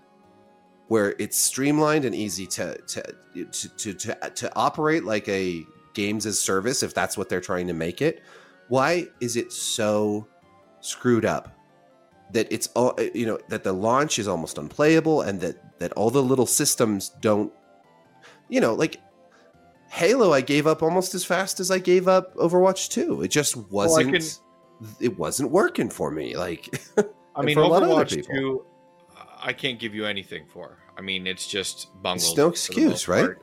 But the Halo thing, it's clear they they wanted it out for launch window Yeah. for the new console when it was not even remotely close to being ready. It needed at least another year, and I don't care how Xbox fans and and and want to spin that. That game is you can enjoy it, but it's pretty much DOA.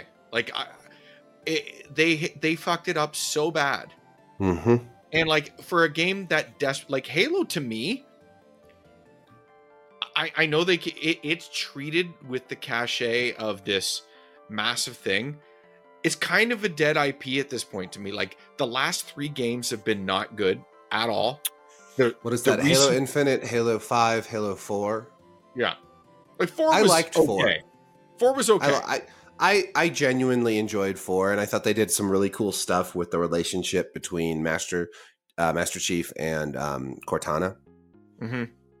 Halo Five pissed me off Four was where it endlessly. started though. Four. Yeah, oh yeah. Well, I mean, it was definitely. I think I also gave it a little bit of leeway because that was when three uh, three forty three three, took over. three first. So it's like- Bungie. First attempt at Halo, they did a pretty good job. Um, but, But man, Halo say Five. that- Oh god. Is it safe to say that 343 now you could just say they're not up to the task? I, I, I- will go further than The- that. I will The absolutely say resources they're at they're they're, expense. Th- they're Go not ahead, up to the task. But but the people calling the the the broader shots because the Halo TV series was so bad. Mhm. I I well I only got through I think three episodes before I gave up because I was so pissed off about that. And that's you know I mean it's just the vision for Halo has just crumbled. Like what is Mm-hmm. what are they trying to do? No, I What is it? I'm out. I'm out. it's there's that scene in the Halo TV show where he well first of all he's constantly not in his helmet which is stupid but there's a scene where he literally puts on his helmet and then drives and when he gets out of his car he takes it off again Takes off it was helmet. like 17 seconds of helmet Yeah. and it's like guys what are you thinking like you do realize that one of the cool things about master chief is the fucking helmet. Like he's yeah. in his armor and his helmet all the time. He doesn't talk a lot. He's the str- like this is the character. It- maybe he's not the character you want in your tv show but that's the character. So maybe if you don't want to do that maybe make a different tv show. For sure. Like to me, I- I, I- just Halo to me is done. I, I it's Hey, really I- sad isn't it? It was so great for so long it's not a franchise I need to pay attention to, and I know it's continually propped up as this pillar franchise, but it isn't anymore. It's just Isn't not. it? I, mean, I remember the first time I played the very original Halo. And that is one of the key moments in my gaming like experience. It was it blew my mind. Mhm. It was like the and- first it was, it was like the first time I played people. Doom. First time I played Doom, and then my uncle was like, this was before the internet, but not entirely. So my uncle was like this big computer science geek, and he's like, check it out. And somehow, before I even knew what the internet was, he had hooked up this multiplayer in Doom with his buddy, and suddenly there was another like character in Doom, and I was like, and he's like, this is my friend playing, and I was like, what are you talking about? How does that even work? What so sorcery novel is this? And it was so people now, cool. but that was it was so. oh yeah now it was so crazy like these weird like ways that people would figure out how to like network in a game like doom but it's the same thing like when i first played halo combat evolved and like i just sat down and i pretty much played through the whole campaign in like one or two sittings it was like a weekend and i was just i was just like Yeah. the the concept of the halo itself just the you know the flying the vehicles and like just everything i just loved it i thought it was so cool and um but to see what they've done with Halo Oh. Infinite now, you know, you can. sad yeah I mean, I know everyone loves Phil Spencer, but I mean, we. I don't really want to get on the topic of the Xbox thing. We probably do that next episode. sure sure sure Uh, sure like, yeah there's to lots to close out say 2022, I'd like to do like the State of the Union of all the major, you know, outlets. I guess we kind of so like atari No, and- but like I got, uh, you know, Xbox at this point. This was the year to show and not tell, and they did no showing. I feel like, and I still believe this because I think the Xbox Series X is a better console than the PlayStation 5. I think that their business model overall is is less prone to ups and downs because Game Pass is very is very solid. But I think they really need to show something for all these acquisitions. Like they've bought all these studios and they've got all this stuff in the but very little has come out of that, you know. And this Uh, is all even with. Bethesda. You know, Bethesda, ironically, from from Microsoft, their very first game after the acquisition was Deathloop, which was a PlayStation, which was a PlayStation exclusive, which is so it's kind of hilarious, right? Um, clearly, all of these investments, prop, I mean, they will pay off, but we're not seeing that. You know, Starfield remains this like distant thing that doesn't even look that good as far as I'm concerned. I, I agree Uh, with you, and that's just my uh, point. Like this is my point, Eric. Like we, you know, it's it, and everyone is talking because listen, whenever you have a, a, a company that people love in video games or whatever, that's seemingly the underdog, you get tired of kicking them, and then the only thing for them to do is go up. Yeah. And last generation for Xbox was awful. And everyone just keeps talking about the potential. And they rode this wave of Game Pass, which started off great and now it's not so great. But when you get right down to it, that's the only thing now. And when that's your only thing, it Well, sucks. I will And say this: I hearing- recommend to people to buy an Xbox, not a PlayStation. Still, uh, my friends, for for numerous reasons, Xbox ac- uh, All Access is a great way to purchase a console if you don't have a lot of money. Like you, you can get financed at zero percent with Game Pass. It and- sounds and like that's- a mortgage. No, I know, but actually, like when when like for a lot of my friends and like my brother and stuff who don't have like a few hundred dollars just lying around, this has been a really good way for them to get into the next gen. sure. Like, and I'm talking like many different people where it's like I don't have five hundred dollars to drop and then also buy a bunch of games, but I could do this plan where it's you know thirty bucks a month. Like that's a smart business move on on Xbox's part. Like Yeah. I really think it is, and um, for most of my friends at least, like for I'm much more a PlayStation guy in that I do love their exclusives a lot. Like we talked about God of War recently, and I can't wait. Do you know what? Paul Tassi got a, a review code for that.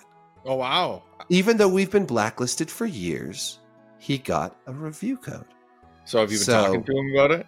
He, I mean, he said his article was uh, more. It was like more of the same good thing, basically. Like, sounds like it's gonna be a lot like the last game, but that's not a bad thing necessarily. Like Yeah. a continuation. And if you're interested in our conversation, more or less my point about the sequel, that's in the previous episode. yeah, which is only available to our Patreon. no one's paying for this. I th- no. When we get to a point, though, that's what we should do. We should have like outtakes and like shitty episodes that are only available to the hardcore fans. like our piss break. You're- I Yeah. mean, that that's got to be exciting content. yeah, yeah, yeah. All right, check, Watch check here. out. Hey, Patreon Um, subscribers, watch me check out my daughter. Yeah, I will be right back. Then you Yeah. just hear like yelling in the background and like. Are you good? no, Dad, why did you leave me here? yeah, I can't do anything on my own. Yeah, just wrapped in like a stool. Yeah. Anyway, God Yeah. of War Ragnarok. To but okay, yeah. So these are these are topics for for the next uh the next episode. for sure. but- We'll, we'll get into the State um, of the Union with the what- Xbox. Let's wrap up the Xbox thing. We, Yeah. And then we'll move. Okay, well we'll just we'll not wrap it up, but we'll we'll set the T. Uh Yeah. Xbox, I think there's a lot to unpack with Xbox in that I think they have overpromised and underdelivered, but the delivery could still could still be pretty awesome. They they do have a lot of acquisitions under their belt. They do have uh, some really cool stuff like coming up, and if they I think that I think for Xbox also there was a lot of catch up and a lot of recovery from you know from the early Xbox One days, which were such a clusterfuck. I mean, Sure. look at the Xbox Series X. Like that console is it's super straightforward. It does the job. Great Games look great. It's a great. It's just it's like it's no frills, but it's just a perfect console, right? Okay, let's let's cut it there. I will just I'll set the stage there with with me. I will be playing juxtaposition in this conversation when we opposite have it. And I only say this because again, it's a show don't tell time. We keep talking about this unrealized potential that gets past year. I mean, I've been hearing about the same shit for 3 4 years. now. Right. It's been a while. Yep. And you're right. They probably only have to land about half of these games. But Mhm. what I've seen, these tentpole games, like Redfall, I don't think it looks great. No, that does I not don't look think great. Starfield looks all that great at all. Never rely on Um, Bethesda for great. And to me, like, listen, their business model I respect. And like you said, they are definitely the more consumer friendly entry point. Uh, and I guess I, I, I'm more of a, I look at video game as a traditional thing where I like to pay for my video games. That's what I do. Like, Games Pass will never be a primary thing to me, but it doesn't have to be. That's Sure. that options are what they have going for it. But I also look at it that is a strictly business that only Microsoft could do. Sure. No one else could do it because no one else could fucking afford it. And I don't care what they say. They are losing money hand over fist on Game Pass and they just don't give a shit. But Totally. anyway, we'll get to that. Totally. You know, another I great like- thing about Xbox is Xbox Game Chat is is so good. Like Is it? it really is. Like wh- when we play, um, uh, you know, half my group is on Xbox and the rest of us are on PC, but you can all use Game Chat. Mhm, Xbox mhm. Game Chat. So it, it's very convenient.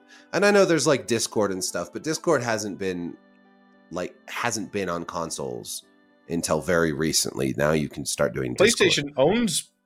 Do PlayStation own Discord? I don't know, but they haven't had like nobody talks about being on PlayStation Game Because Chat. it isn't there yet. Right. They, I mean, like, it's it's obnoxious when like so so if like my daughter is uh, always playing on PlayStation, and when she's in our group, it's like we can't do Xbox Game Chat anymore, and it's a real pain in the ass. So there are these things like convenience to consumers that I think do matter, but it's not as it's not as sexy or as flashy as saying like, well, the new God of War is about to come out, or the new, uh, you know, the Yeah. PlayStation Whatever. acquired a significant stake in Discord. ah Uh, it's available on PS4, but it's not on the PS5 yet. And it's funny because it, it's on Xbox, right? So yeah, it is on Xbox. Yeah. That but is anyway, ironic. We'll get to that. We'll I do love ending that. on irony. We uh, we've been somewhat negative, which I don't mind, but I guess we get to the harmless aspect of finally talking about some of the stuff we've actually been playing. I mean, yeah. I'll go first. I've only really been playing, other than dabbling with my Steam Deck. I've been, I'm almost at the end of Valkyrie Elysium. Um, Okay. Have not played that. I don't know if people are out there familiar, but Valkyrie Profile was a relatively niche. But as far as I'm concerned, Valkyrie Profile one and two, two is called Silmeria. The first one was re-released on the PSP as Valkyrie Profile Lenneth. I think they're like borderline masterpiece level games. I think Hmm. they're incredible. So when I first heard about Elysium, this third game, I was in, but I'll tell you, it's, it's it's a game that is like it's a budget title through and through. Um, they changed everything that I loved about it, and I'm listen, I'm open to, to new stuff, but it's like a, a late PS1, PS2 style game that is these mission based things that are kind of empty. And i just i kind of don't understand why they made this game. Hmm. uh i'm almost at the end. I can't wait for it to be done. Like the combat's okay um but it's like it's an action based combat system that the the games never really were i mean the games frankly weren't that at all. Hmm. it's just not a it's not a great game.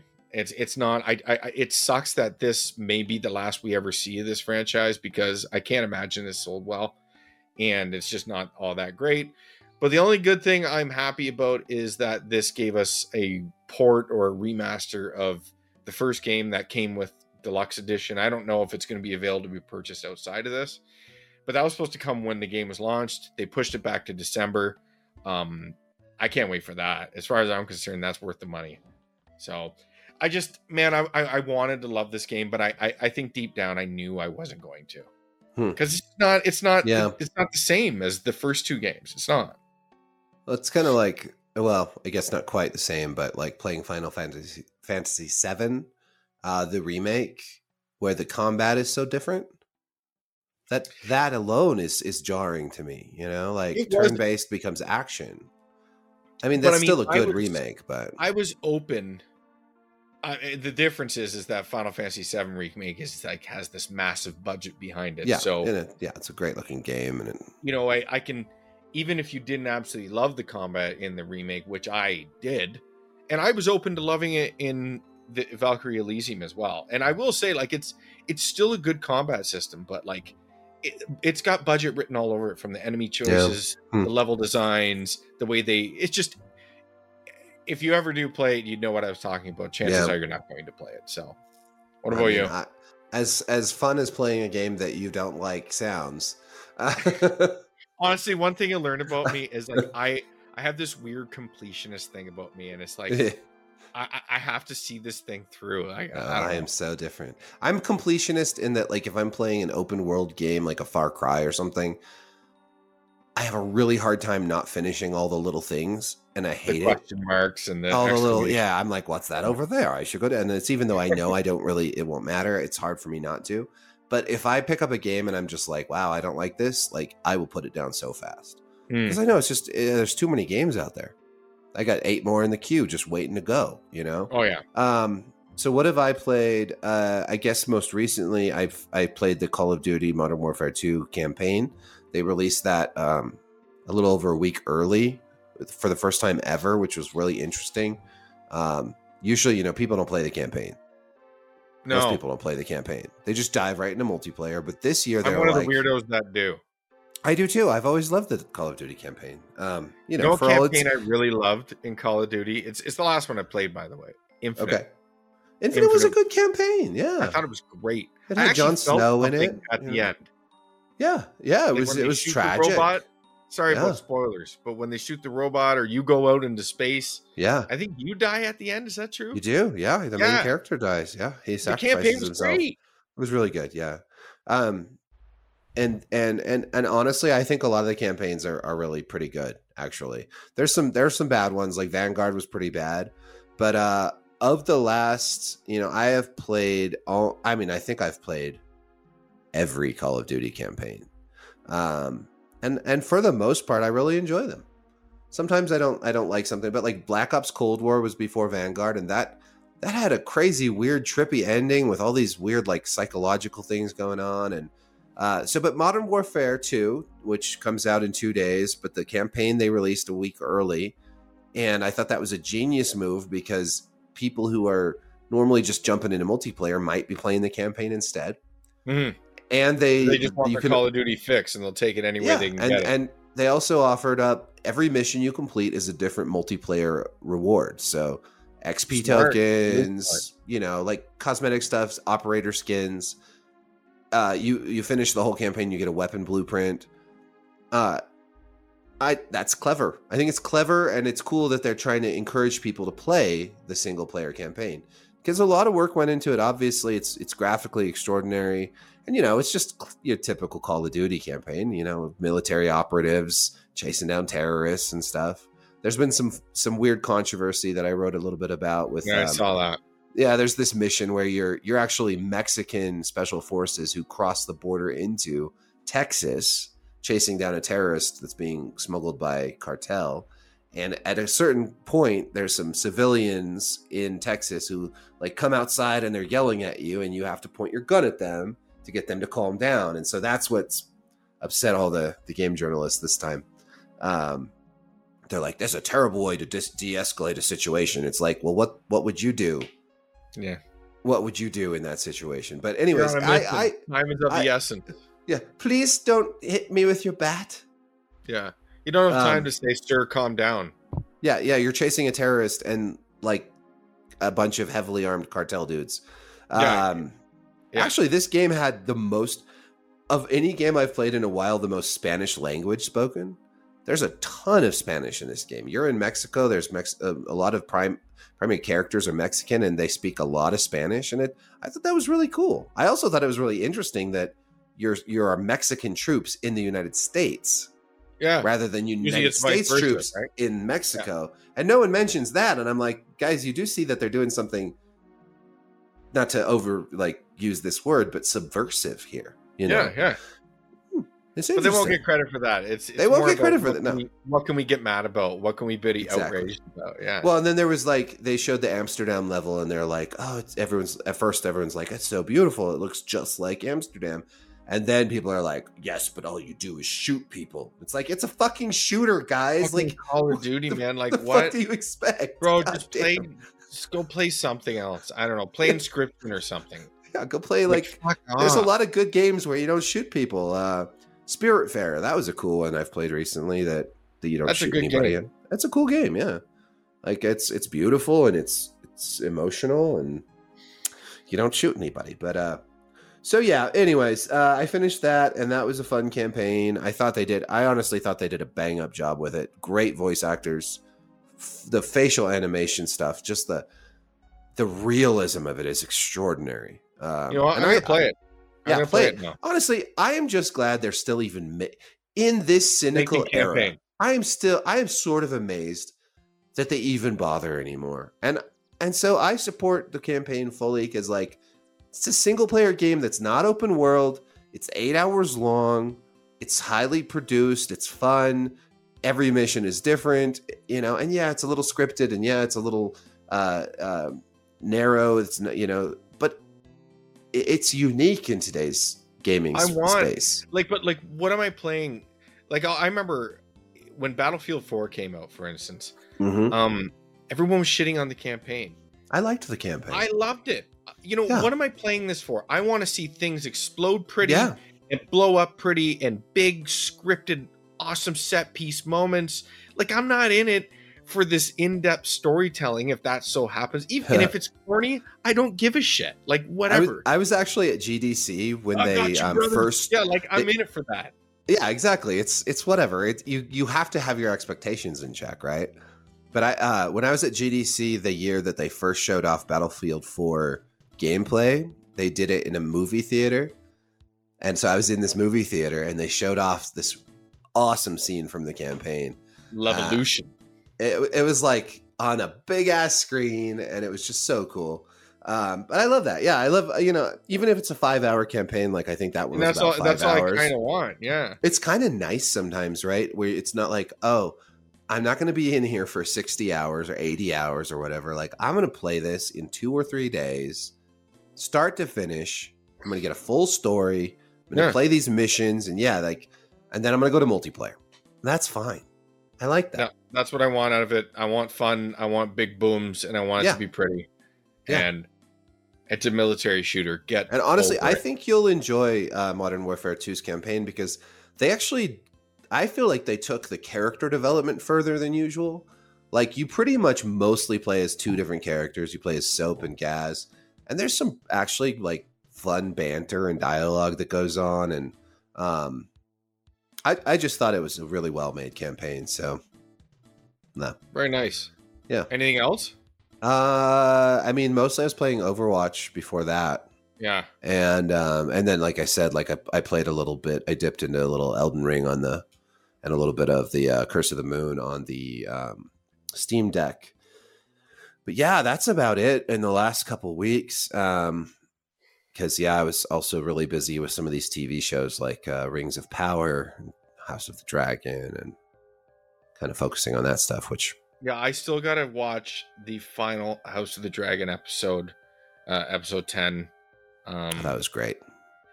yeah, I, I, I, uh, I, I sort of know one of the big moments. Um, Yeah, only from the book. I didn't. It's funny. Like I read some of the book, but not far. But then I there's this lore channel that was giving Oh. backgrounds to the families and stuff, and then it, it sort of spoiled this moment, but way Mm. before episode ten. But I kind of knew it was going to happen anyway. Which honestly, whatever. It doesn't Yeah. bother me anyway. But I mean, like Game of. Thrones, everything was spoiled before. Well, for the most part, was spoiled before Most I ever part. saw any of it. So like, yeah, and it's still you still watch it and you're like, oh god, no. yeah. you know, you st- I- even I- though you know it's coming, you're like, ah. I jumped into your uh your realm. I I I- I started watching Rings of Power, the first episode. Uh that's all as far as I got. I mean, yeah, it's really and like you I know you said it starts off strong and then it just falls apart and I'm fully prepared for it. I'll watch it. But Yeah. uh, there's I can already sort of see, yeah. you know, some I can see it. Well, But- the problem with that is like I think I was going in with low expectations, and then like the setup seemed like okay, this could be really this could be really good, and then they just never went any of the directions I thought they were going to go with it. It was like Yeah. everything that they set up in the beginning, I, I thought was pretty much tossed out. Um, so I think if I went back and rewatched the first couple episodes, I would see all the problems with them now. Yeah. Uh, I mean, we'll, we'll we could talk about it a bit when I finish it. I just yeah, yeah. We I should, guess I. sure. It's funny because usually things like that, like a show like that, to me, I would have been immensely hyped for Mhm. six, seven years ago, and now I just sort of, and I'm not Yeah. even on social media, so it wasn't that. It wasn't the damper of that. It wasn't about any of that stuff. I just, I think I just sort of looked at it and some of the stuff, and I just. I just kind of wasn't into it. I, I think I think for the most part it was more so the feeling of I wasn't really sure why this show existed beyond we need more of this universe right. and we want to make a lot of money off of it. Like, but the Tolkien whatever. extended universe. yeah, yeah, yeah, the yeah. Tolkien Um, cinematic universe. Yeah. Oh and a- god. there's a couple. I mean, as we as we you know tidy up here and, and finish up, there are a couple small things that broke. Um, I don't. Did you? What's your feelings on Silent Hill? Well, my feelings on Silent Hill is when I first played Silent Hill 2 many years ago, it creeped me the fuck out. I was creeped out and disturbed and what it was a new experience of video gaming for me and I guess now it feels tainted by not just just everything that's come to pass, but also just like again, it's it's like coming to a to a, a gaming space where where the uniqueness of it is kind of like they'd have to do something pretty extraordinary to make it as unique as Silent Hill was back in the day. Mhm. There's just so much more stuff. There's so there's tons of horror games now. There's tons of scary, weird ass games now. Especially already played lately, Silent like, Hill, you know. Is here. Yeah, like it's just so I want to believe. I'm like I'm like Fox Mulder. I want to believe, but I don't know. I don't know. Yeah, like I think the the remake of two is very cool. Um, we already know it's a great game. It'll Right. still be a great game. Fantastic game. But the other initiatives seem sour since the cancellation of Silent Hills. um, Yeah, which is the whole PT thing. thing and Yeah, the PT. all the ugliness around the uh, the Kojima stuff. I still have that teaser on my PS4. Oh, I, I think I never- do too. Yeah, That was a creepy ass game. That was unique. That was cool. very. And you know, I it's even play it. cooler when you read about it later. That ghost follows you the whole time. They it never stops. You just only see it sometimes. In Oh, fact, man. the whole time you're playing it, it's right behind you. You just So don't. that's the way it's it's loaded on a development. Yeah, it's right there. It's you. just shoo, coming. Yeah, all the time. It's Oh, weird shit like that. Like that game is fucking crazy. I could that- like it was that too demo. freaky for me.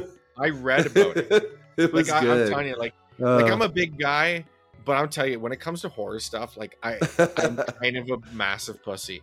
yeah, Hmm. that's good. I- that means you enjoy it more than most people. Yeah, Like, like, being when scared I of it- jump in, Yeah, It- helps. but it also means it's never one of my first choices. And it's funny Yeah. because I grew up. We can segue into the other, which is Resident Evil, and I grew up a massive Resident Evil fan. But it's like Resident Evil Seven and Eight have like I haven't even played Eight. Um, Weirdly, like- I really enjoyed seven, but eight I just kind of couldn't get into. hmm, really? Even though they're like continuations of one. And seven, I I just I burned through that game. Uh, eight, I got into it and I was like, yeah, I don't know. Is it the perspective? That's the same perspective. No, that's what I mean. Like, were you tired of it? Because I'll tell you, I always thought of Resident Evil as a third-person game. Sure. Um, yeah. I mean, me too, I would say. And I loved going back to Resident Evil 2 remake. That was super fun. Uh, I don't know. I, I don't know. Maybe it was just my state of mind. Seven, I really enjoyed it. Um, I maybe I was just in the mood for that weird, creepy, like hillbilly horror shit that they're doing. And eight was like, I don't know. You get attacked by all these like werewolf things right away, and just didn't have that same kind of like creepy, gross mystery to it. Like, yeah, it was cool. I don't know. Maybe I just need to try it again. You weren't in for the big lady. The Dimitrescu big lady was fine, I guess. Everyone was acting like she was great, so. yeah, Eh, it was fine. I, I don't Crush know. yeah, I, I don't know, but it's they are adding third-person perspective to eight. Oh, that'd be cool. Oh, you didn't see that because they had I that showcase, no. right? I didn't watch the showcase. Oh, okay. And then I, I, I just read about Res- it a little, but Did you see the Resident Evil Four trailer remake? hmm What what's your feelings on Resident Evil 4 as I mean to me I, I think a lot of people think of it as the best Resident Evil. I mean it certainly Yeah. is. I preferred 2 though. I, I mean I, I, I think I I think I was more of a two guy also. I, I don't think I I think it was just timing. I think when Yeah. four came out I wasn't I just wasn't as doing as many games. And so that one never really stuck with me as much. Um but I but in a way that makes me kind of more excited for the remake because I'm excited to kind of get into something that I didn't really get into the first time around. mhm. That's always fun. Um, I don't know. I I'm just, I, I guess I'm glad that there's so much. There is quite a bit of good Resident Evil content right now, which is cool. Yeah, Capcom is firing on all sitters. Yeah, they seem to really be going. great Yeah, to see. And vi- Yeah. vice versa, like this is going to be an all Japanese finale here. Konami too. I mean, even as they dip their toes back in, listen, gaming's better with Konami in it. I don't care how they left, but I mean, so many great games back in the day Mhm. from Konami to me. I mean, at one point, I could honestly say, other than Square, they were probably my favorite company Hmm. uh, making games, especially in the PS1, PS2 era. Um, and then it Well, just sort of yeah. all fell apart. fucking Metal Gear, Metal Gear, Zone Metal of the Gear Enders. Solid Two. Like, I- yeah, there was a I lot of good loved- shit, man. Like I even loved like Vandal Hearts was this tactical strategy RPG. There was a Hmm. Vandal Hearts one especially, but it's like it was such a good game. I played the shit out of it on the PlayStation One. But they and and Konami used to have these niche titles that they had other than their their tentpole ones, and and Yeah. in the blink of an eye, they just phased themselves out, and then it was all gone. But it looks like they want back in, and that's great. I'm cool with it. Absolutely. Um, and then you kept. But the last thing was, what about? Okay, before I even go, are you a Final Fantasy guy at all? So, very limited. Final Tread Fantasy. Tread Final. Fantasy three is one of my favorite games. So six. Three, specifically three, when it was three, before they made it into Yeah. six. I mean, okay, I played that game all the time. I played so much of that game. It was a big part of being young. Uh, but then, eh, I just never really stayed stayed into the series that much. You know? Because you're obviously Uh, still you like your RPGs because you're I into do. Persona. Yep, and I like Japanese. My brother was huge into Final Fantasy VII, so I played some of that when I was younger because he played that, and and I like uh, well, I like a lot of um, you know, I like the uh, uh, shit, the Nintendo Japanese strategy game, Hmm? Fire Emblem. Fire Emblem. Yeah. Um, and I liked uh, so so yes, I I like Final Fantasy, but you know what? I honestly the last few games that have come out, I've kind of dabbled in, but I've never gotten really like Final Fantasy 15. I I dabbled with it for a while, and then I was just kind of bored. And No, I, I, get played it. um I played 14 for actually. I'm not even an MMO guy, but I did play solid for a few months of of 14, uh, and I thought they did a, a pretty damn good job with that as far as MMOs go. How Uh, far and I did you get? played. I mean, I probably played like for six months or so. I didn't get very far. Like, did you get um, into like the the first expansion, Heavensward, at all? I don't think so. I think it was just really just 'Cause just that's the early really days. where that's really where the MMO uh, picks up. Yeah, the I'm not an MMO guy. I just I thought that it was a pretty fun game, even without being an MMO guy. So And that's know? the thing. Like, it actually is a very single play. It's the most single player MMO that I think has ever existed. yeah, Um, yeah. No, I mean life- that one. My favorite MMOs are probably like that one and like Guild Wars, and um, oh god. Well, I played some WoW. Well, anyways, that's off track. But um, yeah, I'm always kind of like I want to like Final Fantasy more than I end up liking it. But I, I did think the remake of Seven was pretty fun, and I did play. I didn't. I didn't finish it, but I did play. I don't know, maybe eight hours of that, and I, I enjoyed Hmm. it. Okay. I'm, I'm I'm bad at finishing a lot of games because it's like I'll play. You know, So like some games. Some games I'll play for hundred hours, like Elden Ring, and some games it's like six or seven or eight hours into it. I'm kind of I'm kind of done. Yeah, and I'm moving on to the next thing. See, Or I wish I was like you in this respect. I wish I could just be. I've got what I what I needed, and Yeah. I'm I'm good now. No, I, I'm I'm not like that, and I don't yeah, know. I guess yeah. Well, I mean, I get obsessive too. Like like XCOM when that came out, um, I was just totally hooked. I could not stop playing it until I was done. But a lot of games, it's not like that. I just I, I get to a certain point and I'm like, okay, guess I'm just, I, like I'm not invested enough. So Final Fantasy to me, it's like my Graceland. I love Yeah, it. It's my favorite franchise. I'm obsessed with it immensely. Like there's this the remix to the Final Fantasy IX Crystal theme. Walk me out to my wedding for Christ's sake. wow, I'm, that is I'm fucking That's good. gone, That's man. cool. I'm gone. the music's great. I love the music. Oh, of yeah. Final Fantasy. Yeah, it's, it's fantastic. phenomenal. But I will admit, mm-hmm. it's been tough sledding uh, in recent years. Like Capcom and a lot of Japanese other companies, they struggled with the the move to the HD era. Mhm. Um, Totally. They didn't. They underestimated the change. They messed things up. And st- I mean, to be honest, you go back all the way to, I guess, twelve. I mean, it's uh, Final Fantasy for over a decade now has been in in, in a rough rough shape. Like twelve had a lot of development problems, but it was still a really good game. Thirteen was a disaster. But I'm one of the weird ones that I, I think 13 2 is absolutely awesome. Hmm. And it's like it, it's like Final Fantasy's Chrono Trigger in a way. Not in like the character wise, but it does the time traveling thing and it it does extremely, extremely well. And even the the third game, which was a complete departure, I reviewed it, uh, Lightning Returns, and I thought it was actually like a really brave game for the time when everyone was out for Final Fantasy with pitch, pitchforks. They kind of didn't give a shit, and they made like this action based Final Fantasy Majora's Mask take with this time period, and it obviously the budget had been slashed by that point, but it was still really cool, and it gave it the combat system that they implemented was awesome. Uh, I would love a remaster of that trilogy, by the way.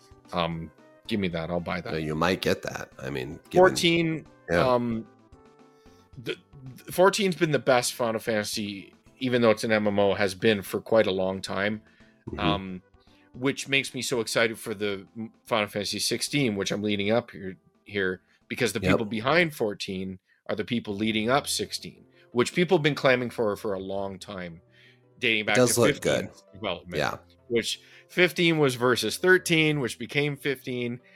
And Tabata, who is no longer with Square, helmed that. And it's like he took everything that everyone was super hyped about versus 13 and 15. And you see that initial trailer where versus 13 becomes 15. and everything in that trailer doesn't even make it into the final game. Nothing, literally nothing. They cut it entire characters and set pieces and Huh. All this. The tone, every even the tonal shift was gone. Yeah. Saying that, I played 15. I platinumed it on the PlayStation, but it is a narrative mess with plot holes you could drive a truck through from beginning or just all the that way car. to the You know, end. They're always in that car. Oh yeah, Uh, like yeah. I, that game, it didn't need to be open world. The more I, the further I get from 15, the more I actually hate it. Um, it didn't need to be open world. Could be applied to so many games. it- for sure, but it's like it doesn't even see the open world vision the whole way through Yeah. there. It just it stops, and then they rush through the end, and Yep. it's like it doesn't even make any sense. And uh, anyway, I could go on and on about this, but this isn't what this is about. Anyway, next, next, and, and next time Yeah. we'll just start with Final Fantasy and work our way but back. Naoki Yoshida and the whole crew behind 14 and Yeah, Soken cool. is the guy who does the music, which in 14's music is fucking incredible. Like It is. the- it's very good. like the elite of elite. And this most recent trailer, I think they've done an awesome job with the trailer releases um so far to build this up. And this most recent one called they give titles to these these trailers, Mhm. which is kind of cool. It's called Ambition. It sets the the narrative stage for these kingdoms. But like the, these action moments that they they sputter through it. Did you see the trailer, Erik? I did. I did see it. Yeah. It's yeah. like you're fighting the fucking summons cool. and then there's summons versus summons battle and i'm like oh man i'm just all in for this game like hook line and sinker it's it's it's game of the year 2023 already Do they have a release date yet, or is it just a release window? just summer 2023 Twenty. Okay. Summer. Thank God Almighty. Give me summer yeah I'm- games, man. that's a great Give me those summer games. If only they'd release Titanfall 2 in June. We'd have a whole No, different I- world right now. we'll talk about more final fantasy as we go but yeah, that's let's the one do thing, it for sure. that's I'm the excited. franchise yeah. for me Yeah, that cool. uh, yeah, gets my gears It's- going it's your dark. It's it's your version of my Dark Souls. for sure I think that is. I mean, yeah, we'll wrap it up here. That that was a great first episode. Yeah, that was Um, fun. We far wide ranging. It was. Yeah, You know, it's good. We beat up on the games media, which is always a blast. Always We're really good. good at it too. There are pinata. Mhm. We better we better bring in an Antifa games media member to level off the conversation.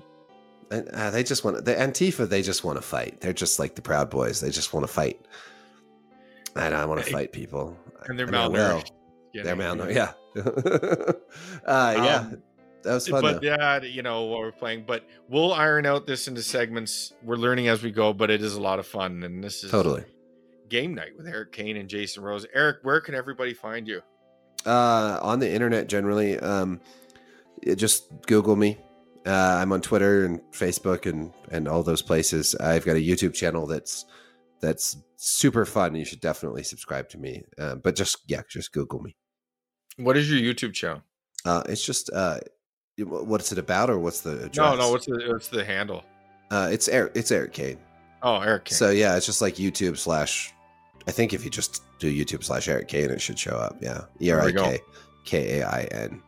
Uh, Erik with a K, the way God intended it.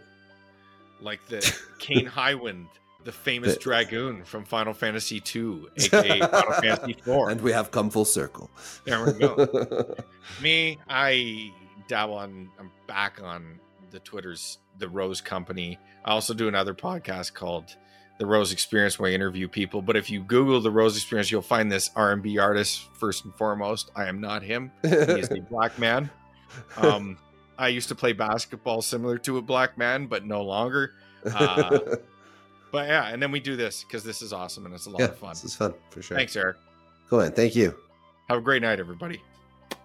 Peace.